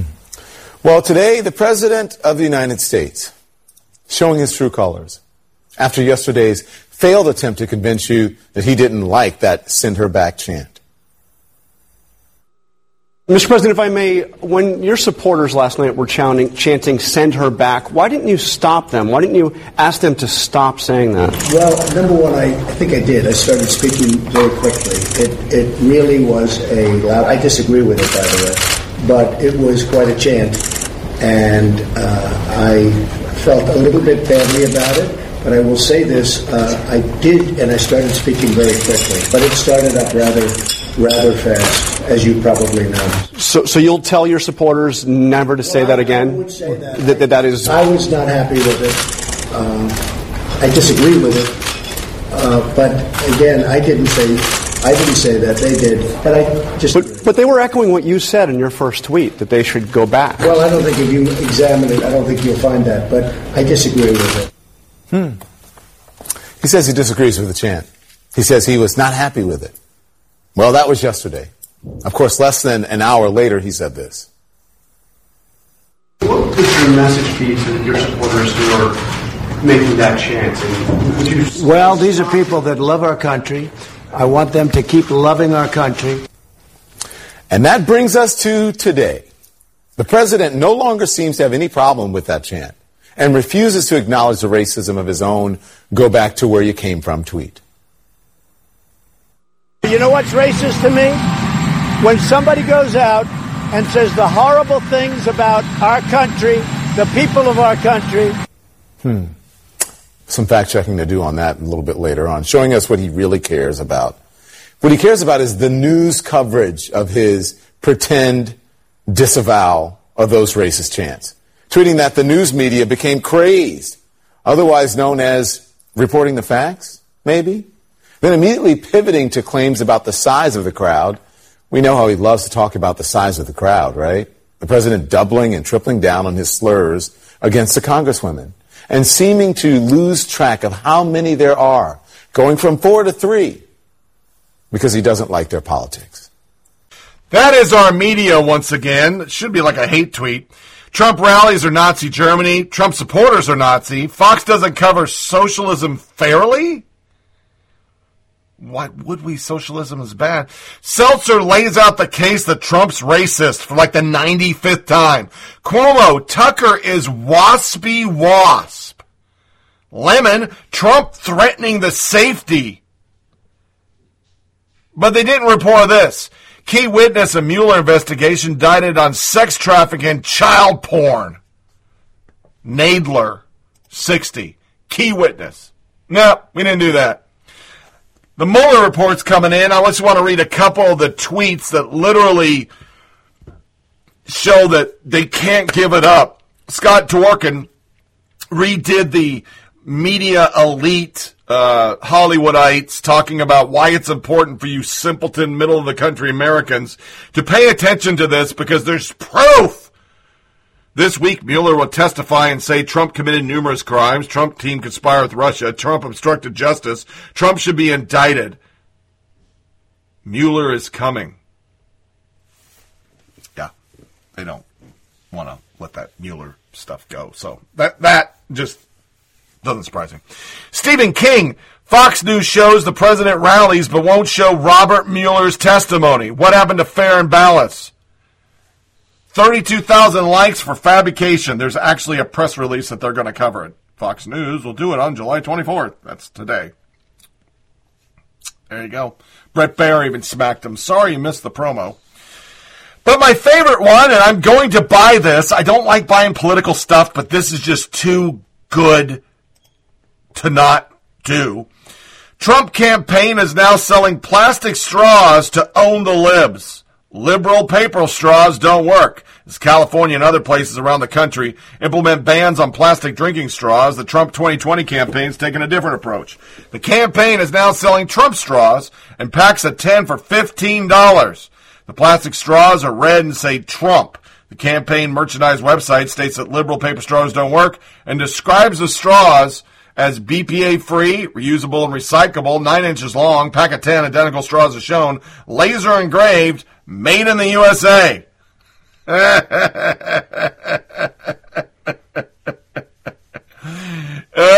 my God, it's so funny.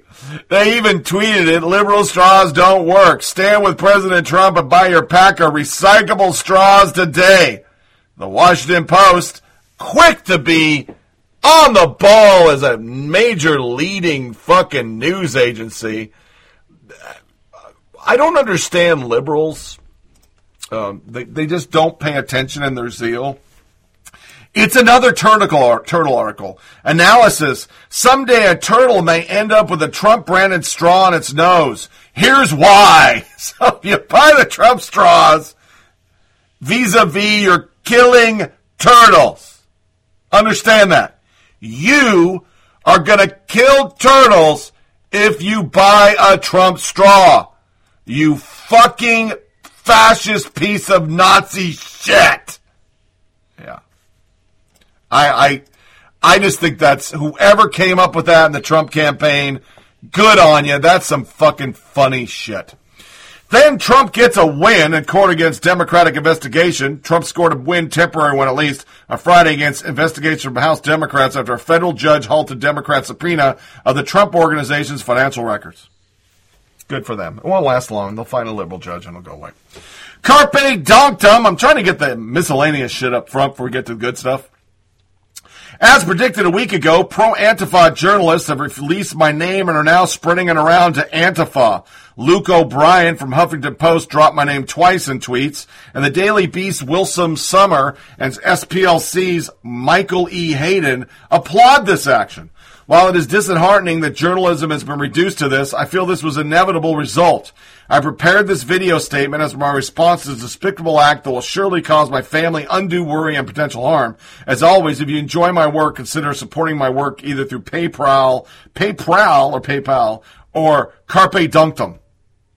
The Antifa Victory Lap shows journalists and people saying who they are. My favorite tweet reply to this was, and they call Republicans the fascist. That is some dangerous shit. But the problem with the media is he's a Nazi because he makes memes of CNN getting body slammed by Trump. So if he dies, it's a morally justified death. Yeah. They'll see it as nothing. Washington Post tumulty, tumility, I don't know how to say tumulty, tumulty, T-U-M-U-L-T-Y. I know how to say the word, but I can't say it right fucking now, this name. I don't. Please for Barack Obama to save the nation from Trump. This lady is a piece of work. She is the one that carried the Barack Obama action figure in her purse. A longtime correspondent for Time Magazine until last year, a national political correspondent for Washington Post, pleaded in a Tuesday column this past week for Obama to save the nation. Speak up, President Obama. Mr. President, it's time you speak. Your country needs you. President Obama, what we need more than anything else right now is someone who can lift the country's sl- sights again. Someone who can cha- charge us, as you once did, with a mission to march into the future. Let us keep the promise that America promised, and the words of Scripture hold firmly without wavering to hope that we confess. Find your voice again. Reclaim your legacy. Do it now. It won't wait until your memoirs. Jesus Christ. It's idolatry. New York Times, next on our list, fudge book sales data to put number one conservative book on Kavanaugh and number six. We cover this every time it happens. They even put stuff like the conservative commentator or radio host makes his case that press is aligned with political ideology. Hemingway Severino, the conservative authors give their take on the confirmation of Supreme Court. But for Joy Reid, the MSNBC host gives her analysis of Donald Trump's presidency. That's the subtle bias I talk about. They put conservative, they don't put moonbat Antifa member for Joy Reid. Hmm. Dr. Drew's our next story warns on imminent bubonic plague outbreak starting in Los Angeles because there's so many fucking rats. What makes it worse? They are now going, California as a state, to ban certain types of baits and sprays that pest control use because they're bad for the environment. You know what else is bad for the environment? Dead people from bubonic plague. You fucking waho. Waho. Waho. Waho. Before we get into Tlaib, who's our sole subject and Omar today, here's some other things you didn't hear. Guatemalan illegal immigrant, 31, who's been deported twice, shot and killed a mother, 29, and her two young children after sneaking back in the U.S. How about this one? Undocumented immigrant assaults CBP officer on Pharr International Bridge attempting to enter the U.S. Didn't hear that. Slaughter the Jews painted on Arabic on in Arabic, excuse me, on Western Wall in Jerusalem. No, no, you didn't. And you didn't hear this soundbite. I have so many I could play this week on Tlaib Because some stuff surfaced of her losing her mind at a Trump rally and a speech where she said the boycott, divest, and sanction effort against Israel is just like Americans calling out Nazis during World War II. No fucking shit. She said it. The right to boycott is deeply rooted in the fabric of our country. What was the Boston Tea Party but a boycott? Where would we be now without the boycott led by civil rights activists in the 1950s and 60s, like the Montgomery bus boycott and the United Farm Workers grape boycott? Some of this country's most important advances in racial equality and equity and workers' rights has been achieved through collective action protected by our Constitution. Americans of conscience have long and proud history of participating in boycotts specifically to advocate for human rights abroad. Americans boycotted Nazi Germany in response to dehumanization, imprisonment, and genocide of Jewish people. In the 1980s, many of us in this very body boycotted South African goods in the fight against apartheid. Our free, our right to free speech is being threatened with this resolution. It sets a dangerous precedent because it attempts to delegitimize a certain people's political speech and to send a message that our government can and will take action against speech it doesn't like.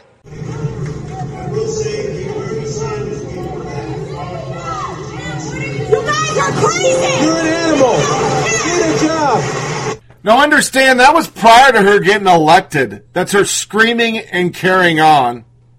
And that speech was not even played on the main media of her saying that it's like calling out Nazis.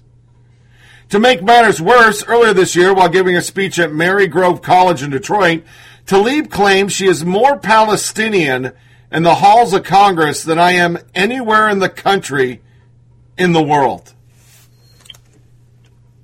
What does that say about her? What does it say? Media still can't see it. Chris Cillizza, all this stuff, we're still going on about it. Donald Trump calls a lot of people stupid, especially people of color. People called him out and said, well, he calls you stupid. Are you a person of color, Chris? With everything piling up, this is still going on in our airwaves. Defense of the squad. Now for the view from President Trump's team. I sat down here in Studio One with Hogan Gidley, the Deputy White House Press Secretary. Hogan Gidley, welcome.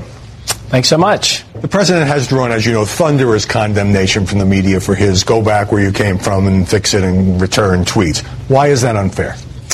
Well, it's unfair because when the media came into my office concerned about it, the president went out to the South Lawn and clarified exactly what he was talking about. And he chronicled some of the comments made by the squad. Uh, they're anti Semitic, they're anti American in many cases. And he said, look, it's okay if you don't like this country. It's okay for you to voice that opinion. But if you don't like it so much and you really hate it the way you say you do, then you can go home. He's done that not just with these four congresswomen, but he's done it with Hollywood elites as well. Well, we're talking here about four duly elected members of Congress, but let me ask you about the president's tweet about the press.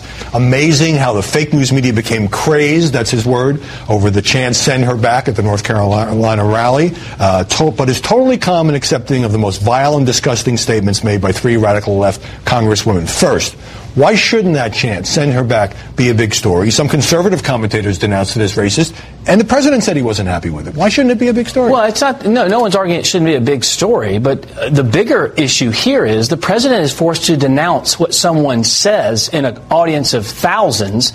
But these four congresswomen don't have to denounce what someone did in an actual terrorist attack in Washington state. In fact, the only person who it wasn't throngs of reporters following through following them through the halls of Congress, it was one person with a recording device. They never hold anyone else's feet to the fire and make them denounce actual acts of terrorism. It's ab- it's ridiculous. But on that point, the press isn't calm and accepting, to use the president's words, of Ilhan Omar's anti-Semitic comments. That was a big controversy. It isn't calm and accepting when AOC calls border facilities concentration camps. Some of those, that rhetoric has gotten plenty of coverage. It's gotten coverage, but it's the way it's covered. So if Donald Trump makes a comment, automatically it is characterized by the mainstream media in the way they want to characterize it.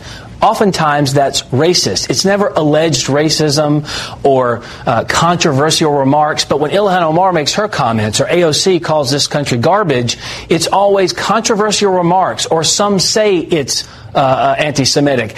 Remember, in, in TV news, uh, attribution is our salvation. They always attribute uh, the, the, the concern about what someone else says to the actual uh, uh, source. In this instance, with the president, they just automatically characterize it the, the way they want to. And I'll give you one anecdote. I did talk to someone at one of the news networks, and I said, "You guys can't keep saying these comments are racist. That's just not news. That's opinion." His response to me was, "Everyone else is doing it too." Now, lemmings follow each other off a cliff to their death and demise. It's not exactly the full context of what AOC said, but here, this whole love it or leave it argument. Um, look, sometimes these members of Congress have gone too far, but Donald Trump has criticized America. When he was a businessman, he called America a laughingstock. In his inauguration, he said American carnage. So when they criticize him and the White House and administration, why is that hating America? Why isn't it just dissent? Listen, Donald Trump loves this country and always has, but like many millions of Americans, we didn't like the way Barack Obama uh, treated this country. We didn't like the direction he took this country in. Right to say so. Absolutely. But at its core, this president still loved America. The difference here is they are saying not only is America evil in many instances, but it's the cause of so much of the world's problems. That's way different. And I have to say, the ungrateful attitude of these uh, of these uh, congresswomen to a country that affords them opportunities where they couldn't get them anywhere else uh, in the uh, in, in, the world. Think about it. She was a bartender and now is a congressman. Omar is a refugee, now a congresswoman. It's incredible that couldn't happen anywhere else. This is the best place in the history of the, of the mean world. They give up their right to criticize. Let me move no, on. That's Let not me move that's on not to what I'm, that's what I'm saying. They can do it, We're, we're, but there's a fundamental difference in how we view this world. We view it as a great place. They don't. President talks a lot about the incredibly strong economy, which should get more coverage. Doesn't he blot out that coverage when he fights these culture war battles? Oh, look, if we're going to talk about blotted out coverage, it yeah. doesn't have anything to do with Donald Trump. It has to do with the way the media covers him. It doesn't have anything they, to do with they, Donald Trump. This look, whole week of coverage was was triggered right. by him. Look, but we did a lot of things this week they didn't cover. I mean, look, they will cover uh, palace intrigue over policy nine times out of ten. We all know that the cover, that. right, because they'd rather have that leading their newscast than actual policy. He had an amazing event with the Special Olympics this week. He funded it. They all came into the Oval Office. It was so sweet to see him interact with those athletes and tell them what a great job they'd done. Did you see any of that? Absolutely not. Instead, they focused on these ridiculous uh, uh, arguments between uh, some congresswomen who just don't like America versus right. this president. But my point, Hogan, is that the president started this argument in fact, he wanted this fight. He knew there would be a media explosion. And uh, at the same time, he also told the reporter it was playing out well for him politically. He punches back. We all know that. He is a counterpuncher. But listen, Ilhan Omar and Rashida Tlaib, Ayanna Pressley, and AOC have all said these things for a long time unchecked. So they are attacking this country and its greatness. Uh, it's not a hopeful place for them. It's not a shining city on a hill for them.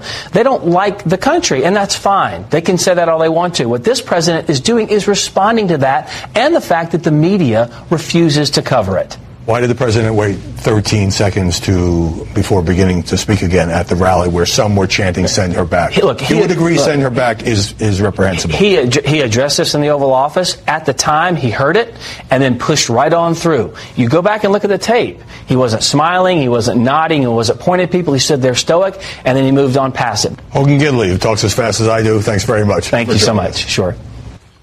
For the record, AOC said she was opposed to policies that are 10% above GARP. There's been no Republican president who has been as overt on race since Herbert Hoover, who led the Lily White movement when he was president. That's what you're dealing with here. This is a president who knows this game and who is playing it. It is a dangerous game. And when you have a Massachusetts, a governor of Massachusetts Call it shameful and despicable. Uh, when you have Republican Will Hurd of Texas, the only black Republican in the House, vote with Democrats. When you have a former top judge in Texas, a Latina, who says his ideology is racism, you cannot ignore this reality. What's even more shameful, not only to see Republicans being afraid, to see white conservative evangelicals say nothing. Franklin Graham, silent. Pastor Paula White, silent. Robert Jeffress defends it. When you see Ralph Reed, silent. Tony Perkins, silent. These are the, if you read Frederick Douglass's speech, what does the slave mean, uh, what does the 4th of July mean to the slave? His most condemnation was for white Christians. Dr. King's letter from Birmingham jail for white Christians. Evangelicals who are white and conservative need to challenge this president and say, what you're doing is wrong, shameful, and despicable, and you should stop. But he won't because he is leading policies and also appealing to white fear. Uh, you all also have a piece in the New York Times basically laying out how this is following a pattern, a long time pattern of President Trump. Yeah, I think it's hard. I was actually thinking about this watching you in the green room where you had the president on four years ago when he was a candidate talking about why, uh, you know, he wasn't, he didn't mean it when he left open the possibility of a Muslim registry in this country. He did not clear up what he said then. He refused to clear up what he said this week, even though people asked him to. When he was uh, on The Apprentice, he wanted a competing team of uh, blacks versus whites. That was something he pitched to NBC. When he was in New York in the 1980s, which he is very much a product of, which is a very was a racial cauldron, basically. Um, he took out an ad uh, calling for the death penalty or saying bring back the death penalty for five uh, people of color who were accused of a horrific crime. At a certain point, it, it's sort of it's hard to pretend this is these are all isolated incidents. They are all taking place in the course of his history. Good evening and welcome to Politics Nation. The lead tonight send him back to Sunday school. Earlier this week, Donald Trump went down to the Bible Belt for a campaign rally, and he took his base to church, the church of white identity politics. And instead of preaching as Jesus did, Jesus who loves all the little children of the world, black and white, President Trump continued to demonize four congresswomen of color, focusing his wrath on a war refugee resoundingly elected on a message this president cannot understand making America great in the future. You know you're a racist when you ask why we want people from or you tell people to go back to their country. You know you're a racist when you retweet white supremacists defending you, like Katie Hopkins. Mm-hmm. You know you're a racist when a photo of Hillary next to a Jewish star and a you put you retweet a, a, a picture of Hillary next to a Jewish star and a pile of money. You know you're a racist when you complain casino owners who get tax breaks don't look like Indians. You got some you got some issues, and Stephen Miller, you are the the poster boy for all of this. You put all of this together. And as, you know, people will come up and tell you they feel what you're saying is racist because they don't want to be spoken to like that. See, they don't want to be spoken to like that. So I just want to say, you know, this is not this is not a left right because I'm pretty sure even black Republicans recognize racism when they hear it. Okay? And they will call you out if they feel it. So don't make it about the left. Make it about what you what you are saying and the things you have said. I'm sorry. I it just really pissed me off. And stop apologizing for this. Mm-hmm. You know, this is what you said. This is what you set out. You started this whole conversation with Mexicans are rapists and murderers. Well, they also say that Omar doesn't love America. He said that. I mean, this is uh, President Bone Spurs. Does he love America? you know, does does, uh, does somebody who uh, praises murderers and, and autocrats and dictators around the world and goes against the CIA, does does he love America? You know, and by the way, send Stephen Miller back to Transylvania. He's a scary dude. This one. I think the problem that, I hope that that Brett, that interview was at night when he could come out. I think the, the, the biggest issue that I have is that um, this president seems to be most concerned when people criticize the United States' policies and says that they must not love America Yeah. because they are criticizing the United States. And I think Thomas Jefferson made it very clear that dissent is the highest form of patriotism. That is what our very country was founded upon. And I think James Baldwin said it best. He said, I love America more than any other country in the world. And exactly for this reason, I insist on the right to criticize her perpetually. And that is what you see these women doing. They're trying to create a more perfect union. And so they're criticizing the policies. They're saying that we don't have that perfect union yet. And so we may want better health care. We may want uh, justice for all. We may want uh, to try to eradicate racism. But Trump is saying because they're criticizing But this he's country. the one, he's the one who wanted to make America great They- they again. So that the was the major criticism. Yes, yes. So- America Yeah, isn't yeah, great yeah. enough. How much have they gone into the freaking mat or gone to the mat for these people? PolitiFact. Was AOC crying over a parking lot while protesting family separation? False. She was standing on a road to a migrant facility which was in her line of gaze and was just beyond the port of entry. The viral image of Cortez at the 2018 demonstrations in Texas town on U.S. Mexico border included the caption, AOC weeps over empty parking lot.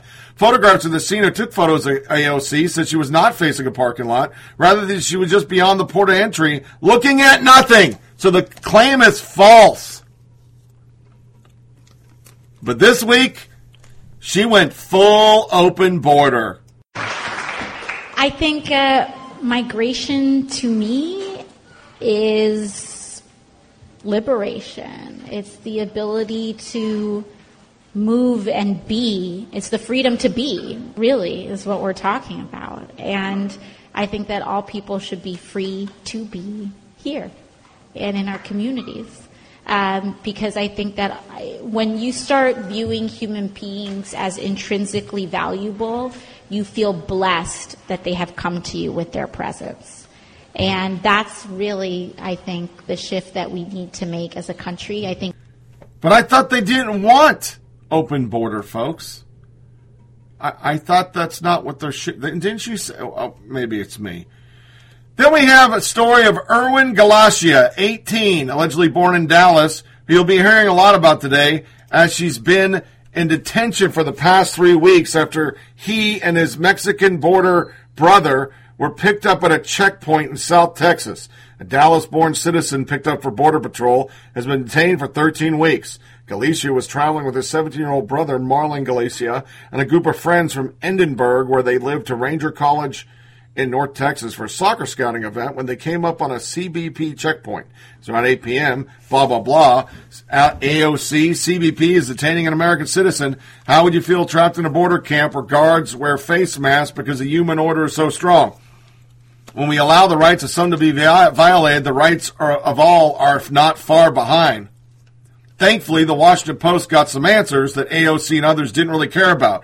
In short, CBP and ICE are holding Galicia because his mom, who was in the U.S. illegally, applied for a U.S. tourist visa when he was a minor and said he was born in Mexico. The reason it appears to have taken CBP and ICE so long to determine his citizenship is because his mother, who was not a citizen, took out a U.S. tourist visa in his name while he was still a minor, falsely saying he was born in Mexico. His mother, Sanjuana, told the Post that CBP discovered the visa after fingerprinting her son. The conflicting documents only fueled the agency's suspicion that he was using fake U.S. documents.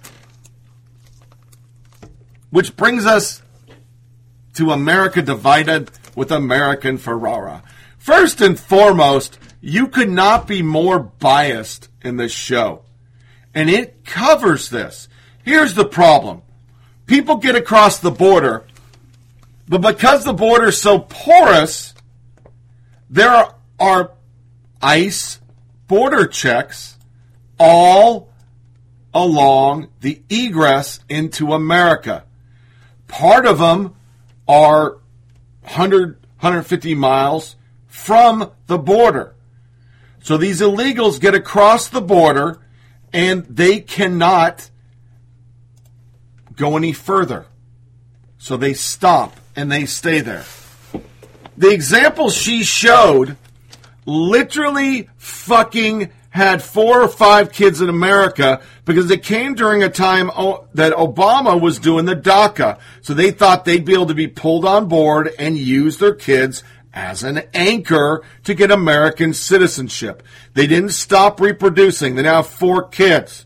So Texas decided, fuck these motherfuckers. Unless you have something showing legal residence somewhere on the planet, not a consulate ID card, a visa, we're not handing out birth certificates. We're giving live birth records. That's it. Because this is a loophole that Democrats were allowing these people to do.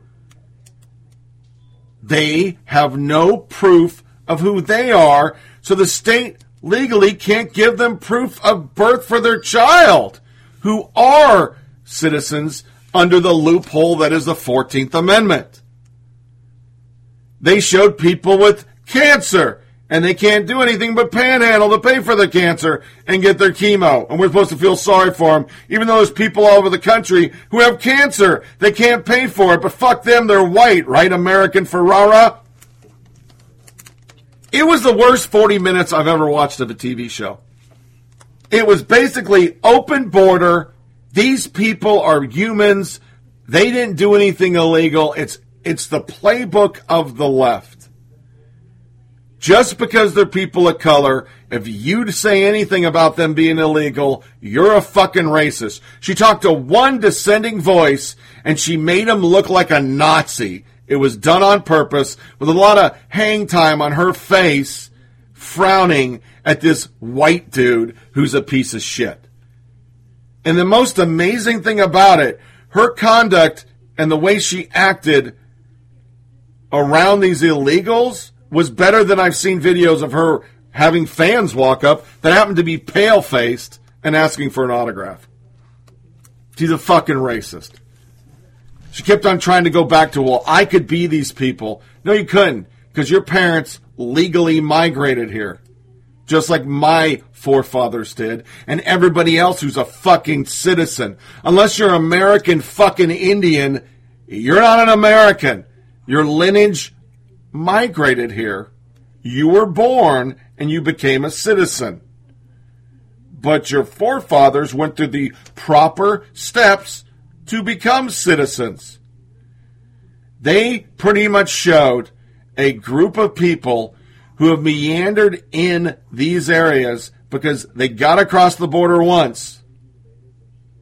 They can't even fucking get anywhere in the country because they've done it illegally and they don't want to get caught.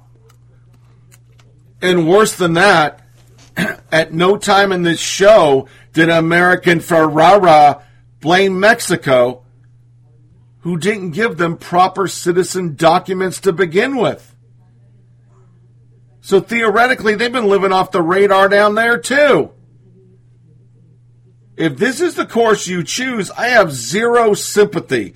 You can look between shit and syphilis in the dictionary. You'll find sympathy, but I have no sympathy for you because you're living illegal on purpose. You put yourself and that family in that position.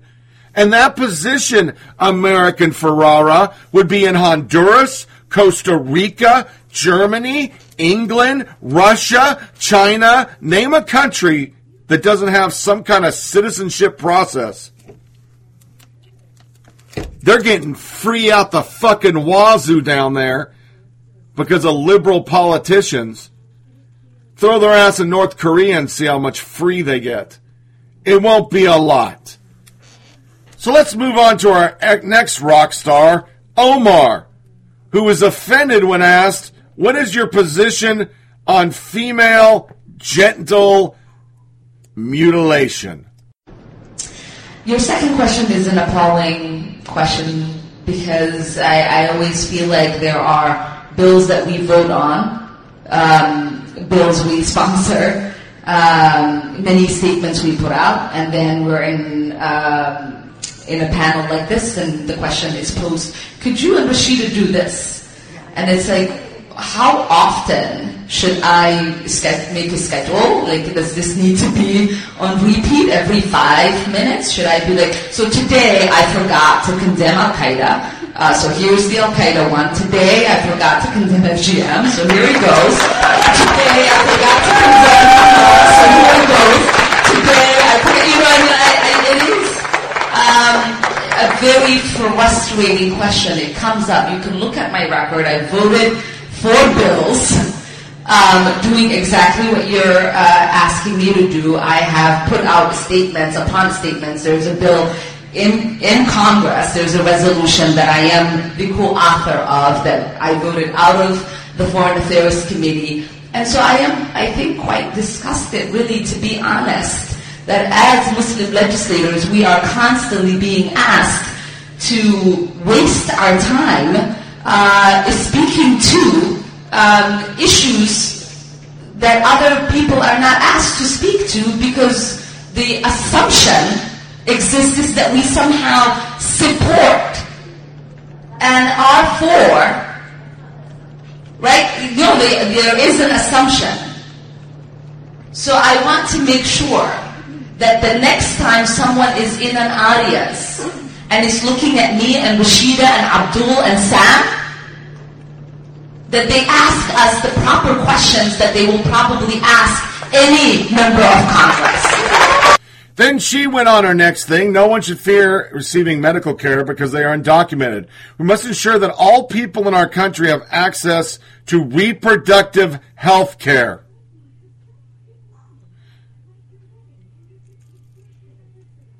You all should end this charade and accept that the racist president wants every black or brown person deported and Muslims banned. His immigration polity, policies say this much, even though they're the same as Obama's. Ryan Saavedra.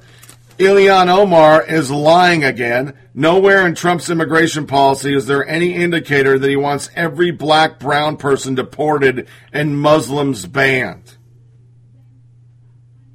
Then the media got so crazy, Republican group apologizes for mocking congressman as jihad squad. When, to be quite honest, they are the jihad squad. I think it's funny. But there was some pushback, so let's push back with some dissenting voices on this craziness and go straight into hate tweets. See, the point I'm making there is women- that our country is built on that kind of dialogue where, where people from So, one uh, party Jim, criticize the you, do you policies of another. But do why does that make it anti-American? Because when you look at the squad and you literally dissect their statements, it is incredibly concerning. Okay, when you look at Omar and and when she focuses on let's be compassionate and tell a judge that you know we need to be compassionate towards these men who are planning to join ISIS. When they start going after uh, Jewish lawmakers saying that there's dual loyalty, when you have another congresswoman part of the squad saying that she has a calming feeling about the Holocaust. That is incredibly concerning. Well, when you have the fair, fact that you have Mercedes, Cortez you- you basically know calling well- our border patrol agents Nazis and our detention centers Okay. concentration camps, while these Democrats have done nothing. Mercedes, very some of the- little some of to those- stop. The, some of those the con- continued uh, humanitarian crisis that we're seeing at the border, that to me is concerning. When they Okay, are that's a policy dispute, pushing but I- I do- forward socialist ideas, Jim, that are not should The president this morning tweeted that they don't love their country. you've made that point. the rest yes. of the world is also watching this, though. That's right. Um, Canada's prime minister said the comments made were hurtful, wrong, completely unacceptable. Germany's chancellor said these sentiments are in opposition to her impressions about the U.S., and she expressed solidarity, in her words, with the attacked women. The prime minister of the UK issued a statement condemning this of New Zealand. These aren't members of the media. These are world leaders. Should Americans find the comments from the president acceptable? Margaret, listen, I know you want to continue to talk about this as though it had to do with race. I know you want to continue to talk about it You as though it had all those world leaders Margaret, I just let you I just let you go through. Look, I don't think the American people are going to look to foreign leaders to tell us who should lead the nation. They're not going to look to foreign leaders to tell us whether or not we should be a socialist country. Thank goodness we won't do that. We depend upon those people who are elected. And I think that when you see the, the Democratic members of Congress uh, standing up and saying that they want to, you know, that, that we have concentration camps on our borders, that they want to provide free health care for illegal immigrants, that they want to end private health insurance, that they want to impose socialism on this country, they need to defend those policy positions. And we are going to take every opportunity to make sure the American people who are the ones that are going to make this choice uh, come Mhm. November 2020 recognize the fundamental choice that we're all facing. I want to get to you on Iran, but I I just do want to point out that there are two black elected Republicans who said that this was racially insensitive. Margaret, and another Republican, Mark the- Walker, Margaret, said it was have- painful. Margaret, so we have all that's not the media. Excuse but me, but on you, Iran. listen, you just continue to sort of put these little points out there and then move on. And every time you do it, you are making the point I'm making. As Republicans, we are focused on substance, we are focused on policy, and we will continue to do that no matter what the mainstream media attempts to do. All right. Unfortunately, now we don't have time to talk about Iran. But well, thank you you should have asked much. about Iran sooner because that's a policy issue. I would love to. If the president tweets Great. about it, we certainly will because I know you have. He has tweeted about Iran. questions about Actually, he's tweeted about Iran quite a bit. It'd be good to cover all the presidents. I would love tweets. to. Thank you very much, but Thank we you, have to go now to the chairman of the House Intelligence Committee, Adam Schiff. Hate tweet of the day! If this works, no war with Iran. And it also means no nuclear bomb in Iran. And it means this president will have achieved the only diplomatic, world transforming achievement big enough to make us forget all about him, also ending 50 years of cartoonishly failed and ridiculous U.S. policy toward Cuba, which he also did a few minutes ago. We don't know if the Iran deal is going to work. If it does, it will be the major foreign policy achievement not only of this presidency, but of this American generation. At which point, people in the not too distant future will look back at this presidency. They'll look back at this president and they'll say, Oh, of course they gave him the Nobel Peace Prize. Of course they did. We begin tonight with one of the most historic days in the Obama presidency and a potentially transformative moment for American foreign policy. Today's announcement of a deal after 20 months of intense, grueling negotiations demonstrates the value of a commitment to the transformative power of American diplomacy. So please, Stephen Miller, please, Donald, Donald. No better. You're making a fool of yourself again. This ends very badly for you.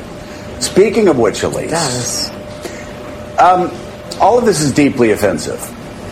But I'm already tired at all the op eds I'm going to have to read. After Donald Trump loses in a landslide, people saying, well, of course, this was due to happen because his bigotry only appealed to one third of the electorate. That will happen. Just like we said, Donald Trump could win. I'm telling you, that will happen. This is what, this is what gets me. This is such a losing proposition. This is the politics of subtraction.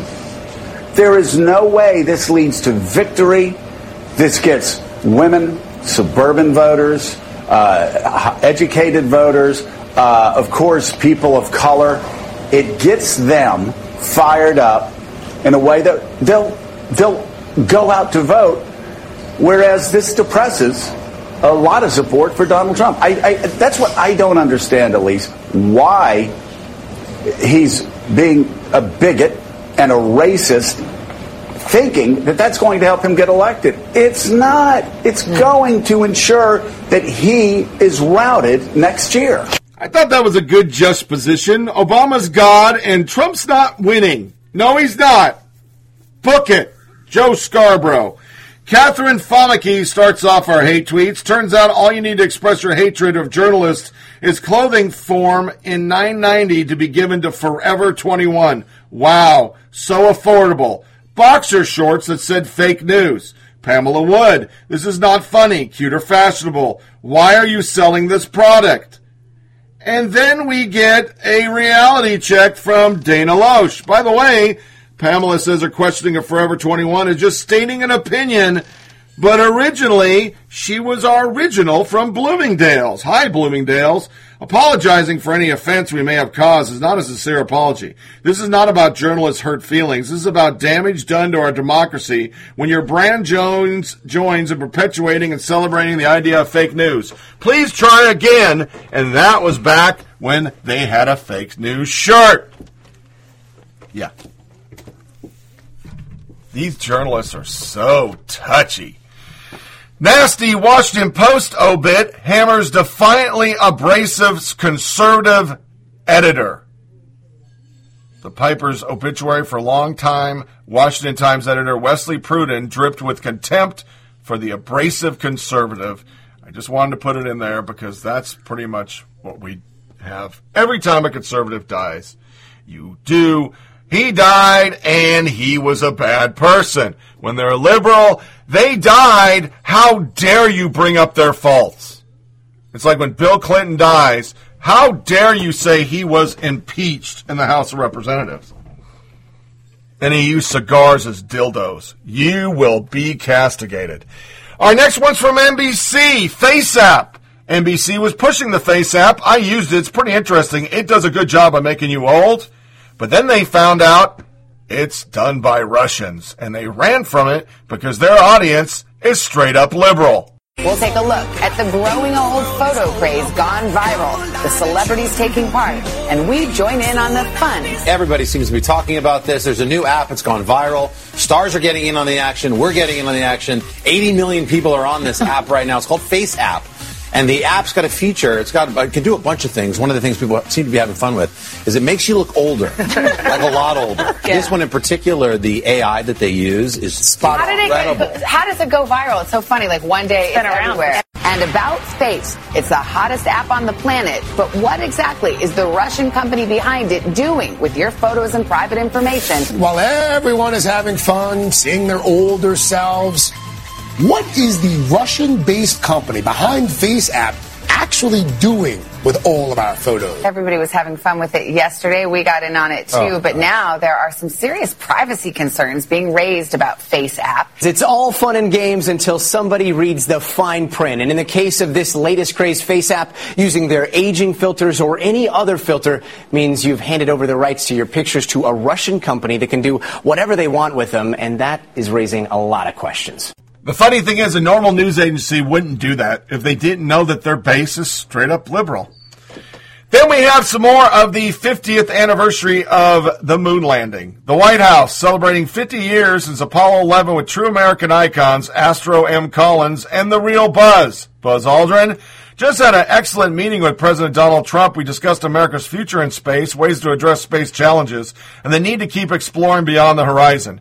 Keeping America great in space. This made the world lose their mind. Seriously, you're a coward for standing there with that awful excuse from a human being. Do you support Donald Trump's racist statements? What about the sender back? And on and on and on. And now Buzz Aldrin is a piece of shit. If it wasn't that, then it was people interpreting his facial expressions to not like him. They can't let anything just be. It has to be political. And Neil deGrasse Tyson is our next example. The Apollo 11 mission patch, no American flag, no space hardware, no astronaut names, in that regard unique among space emblems. Affirmation that walking on the moon was achievement of human species to be shared by all. Stephen Miller. Yes, that's why they planted a human species flag on the moon and they used the bald eagle, you dolt. Actual normal Twitter user. The Apollo 11 patch is one of the two with no names on it. The other is Apollo 13's. The idea was that the first lunar landing belonged to everyone, not just the crew. The eagle symbolizes both the United States and the lunar modules, and the olive branch is there as a symbol of peace. That's actually why they did it. Everybody in the world said, maybe Neil, you need to research before you go on a liberal social justice warrior virtue signal. Yeah. Our next hate tweet, David S. Jokum provides it. De Blasio calls for government takeover of Con Ed due to power failures. They really not need to stop listening to that poll that female young females want socialism, folks. That's not America. It's a poll you took. Daily Beast is our next. Attacks Hall of Famer Mariano Rivera over far right politics. So he goes in the Hall of Fame, and now he's a piece of shit because he served a racist president, was a conservative, and needs to not be in the Hall of Fame. Yeah. We'll get right on that, libs. New York Times, page one article from last Sunday. New paranoid Red Scare versus China. Once dismissed as xenophobes and fringe elements, the group's members are finding their views increasingly embraced in Washington, where skepticism and mistrust of China has taken hold. And now, for some reason, the New York Times is already saddling up to China as a great country where human rights are fucking shit on. But guess what? They're better than Trump to these people. Evan Smith brings our next. Wendy Davis will run for Congress challenging Chipro Yitz. It was it in what will be one of the marquee races of 2020. I'm running for our children and grandchildren so they can live in love. I'm running for Congress because people's voices are still being silenced. I'm running for our children and grandchildren so they can live in love and fight for change themselves. Early Monday morning, Davis announced her candidacy for the Democratic nomination in Central Texas. Miss Abortion with her own New Balance tennis shoes. Yeah, we'll get right up on that shit, you fucking wahoos. I have a bunch of tweets. I'm not going to read them all. I'm not trying to make this a condensed podcast, but from Bette Midler, Franken's accuser, in all her right mind glo- wing glory, Al was forced to resign without everything, anything resembling due process amid her allegations that something untoward happened between them. Read about it. It came from A New York Times article. Unlike Biden, though, Franken was caught on camera. And they basically dogged Biden and are still butthurt because Franken resigned. Because once again, Me Too is just for you if you're not one of us. That's why I covered it. To Uber hate that we have, and we, we haven't done it in a while, I've been kind of ignoring it. Ivanka Trump, meet winner. Arabella birthday dream come true, and the newest member of the Kushner family. Michael Levante, Biff, condolences on your sister replacing you as her favorite puppy. By the way, does your family allow anything in their lives that's not white? Caleb Hole, happy tone deaf Sunday, y'all, because you got a white dog. Emily Brandwin, a blue check. Her dad put kids in cages and throws vile racist attacks against four congresswomen. So yeah, I think it's a little tone deaf to be tweeting about a dog, especially a white dog. They're so racist, they got the whitest dog they could find. There's a whole lot of other kids who have a dream too. It's to be able to brush their teeth, shower, sleep in a safe bed, and be with their parents. But you separated them like Obama, but we didn't care when Obama did it. You know you're a piece of shit when a dog tweet gets you fired the fuck up. To our tweets of the day. At New York AG James. It's a negative tweet, but it's just funny as shit. This is how they think it works. I'm taking action to defend California's constitutional ban on high capacity gun magazines. These rapid fire bullet delivery systems endanger the safety of all Americans and have no place in our homes. We'll continue to protect our communities from acts of preventable gun violence. A, it's a state law. You really can't help. And what in the name of Zeus's ass crack is rapid fire bullet delivery system? It's a magazine, you dolt. Jesus frickin' Christ. Comical. Democrats start petition to ban Trump rallies. Wednesday, during the Trump's Make America Great rally in North Carolina and Send Her Back chant broke out, everybody lost their mind. Mm-hmm. And it goes into Trump. So, even though the president announced the chant, liberals are change.com are starting a petition to ban President Trump from holding campaign rallies because of the brief Send Her Back chant that broke out. Executive Director of Guns Down America, Igor Volsky, oh, he sounds Russian, but he's a good guy? Hmm. Introduced the petition on Twitter, noting, in light of the racist Send Her Back chance at Trump rally on Wednesday, started a petition urging AEG Worldwide, which owns U.S. Bank Arena, to cancel Trump's upcoming racist campaign rally. I'm not reading anymore. They go on to do every one of them. They're trying to find a way that he can't have political rallies. Yeah, we'll see how far that goes, Biff. Who's the fascist now? CNN whines Twitter making it harder for Dems to win in 2020. The liberal media think Twitter is censoring Democrats, but not in the same way that it censors conservative. In a piece on CNN.com, is Twitter making it harder for Democrats to win? Chris Cillizza wrote that it's dangerous to assume that the judgment made on Twitter are reflective of the broader judgments of the Democratic Party. It's not Twitter that's censoring the Democrats, but rather more extreme progressives blocking the views of moderates because the more insane opinions sell and get the most attention. People with more moderate liberal views are afraid to speak on Twitter. But what Cillizza doesn't admit is that liberal journalists and politicians are to blame for this phenomenon. While Cillizza and the people in the poll he cited might not agree with the viewpoints being shuffled around on Twitter, the politicians do. In a February op-ed in Bloomberg, Tyler Cowen noted that Ilhan Omar tweeted her opposition to Israel. She went against the grain. Most people in America are pro Israel, Cowen asserts.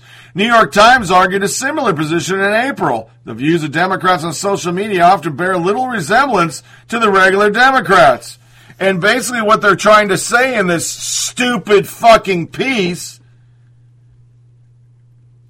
is that your base is a bunch of nut jobs. Twitter supports the nut job. Hey, Chris, your fucking network does. Your network supports the nut job theories.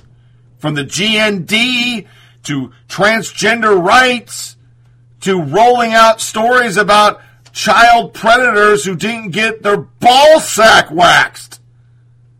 Yeah. That's you. That's you, folks. So it's hard for normal people to see moderate Democrats because there are none running for president, Chris Cillizza. Zero. And that's why it's a tweet of the day.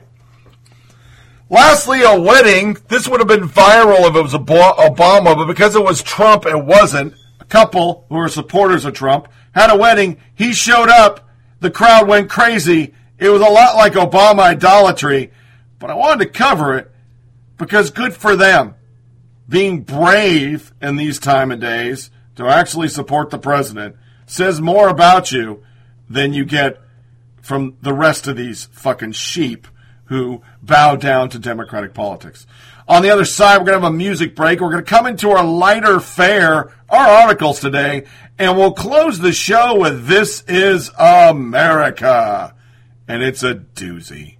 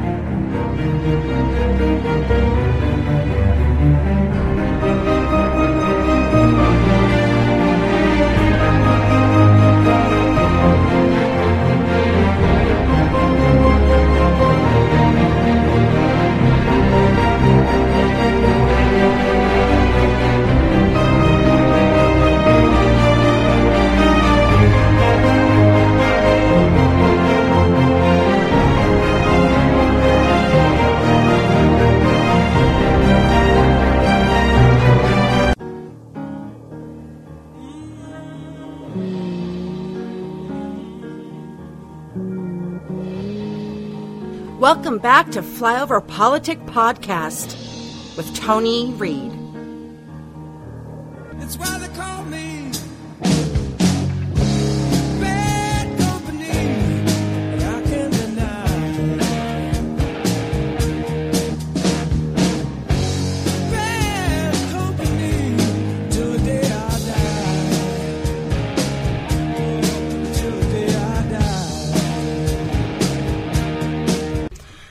Our lighter fare. Hindsight is 2020. Four out of ten adults regret their life choices. Article goes, life is full of decisions from seemingly small decisions like what to eat for dinner to much more consequential ones such as choosing your career to pursue. We are all faced with numerous choices on a daily basis. It's human nature to look back at roads we didn't take and wonder, what if? Yet a new survey conducted in England has revealed that a staggering amount of people are unhappy with the way they live their lives. According to a survey of 2,000 British adults commissioned by UK charity consortium, remember a charity, four out of 10 people regret how much, how they lived their lives so far. All of the regrets seem to be big motivator as well, with 40% of respondents claiming that they want to make some positive changes in the near future. All of us will die one day. None of us know when the time might come, and none of us want to have regret about what we've missed out on or how we lived our lives, commented Deborah James, founder member of You, Me, and the Big C. More specifically, 3 in 10 would like to be remembered as charitable. 4 in 10 want their closest loved ones to remember their generosity. However, despite most people's desire to be remembered in a positive life, most respondents say they expect to be remembered as moody or anxious. Close to half of those surveyed said they regret focusing so much on financial success as opposed to more meaningful endeavors. I think it's how you look at your life. It took me a long time to come to the realization the only accomplishment I'll have is my marriage and my family. That's it. That's all you're going to have. Nobody's going to remember you unless you cure cancer or create a better cell phone. Then they won't remember you then either. Nobody even remembers the guy who created this cell phone. Thought it was kind of interesting. Our next one is from Lauren, L A U R X N 97, follow, follow. Uh, touching tribute in Underground to the late Chester Bennington. Somebody wrote this up, and if you're a Linkin Park fan, you will catch that it's made up of lyrics, or excuse me, song titles. Date for everyone. Time. Rest in peace, Chester Bennington, Linkin Park. One more light gone out from the earth that will shine on in music forever. And it goes like this. If you feel powerless inside a castle of glass and you believe I'm talking to myself, if your heart feels heavy like a stone, please know you're not alone. So don't be embarrassed of your mental health if you feeling numb from wait, waiting for a light that never comes and you have given up in the shadow of the day. From crawling, you will walk in you open up and talk and be one step closer to finding another way from the inside. Don't be lost in the echo of silence with the violence of solitude in mind. Seek assistance to deal with the catalyst of the problems. There are people who can help leave them behind. Don't ever feel ashamed or feel guilty. All the same, in the end, all we have is each other. There are ears that will listen and arms that will hold you and steps that help you recover. Wherever you are in the world, there are people and chromatations that will listen and help you. Huh. Thought that was pretty good. Even had a number to a mental health line. I do miss him and Chris Cornell, and it's pretty sad.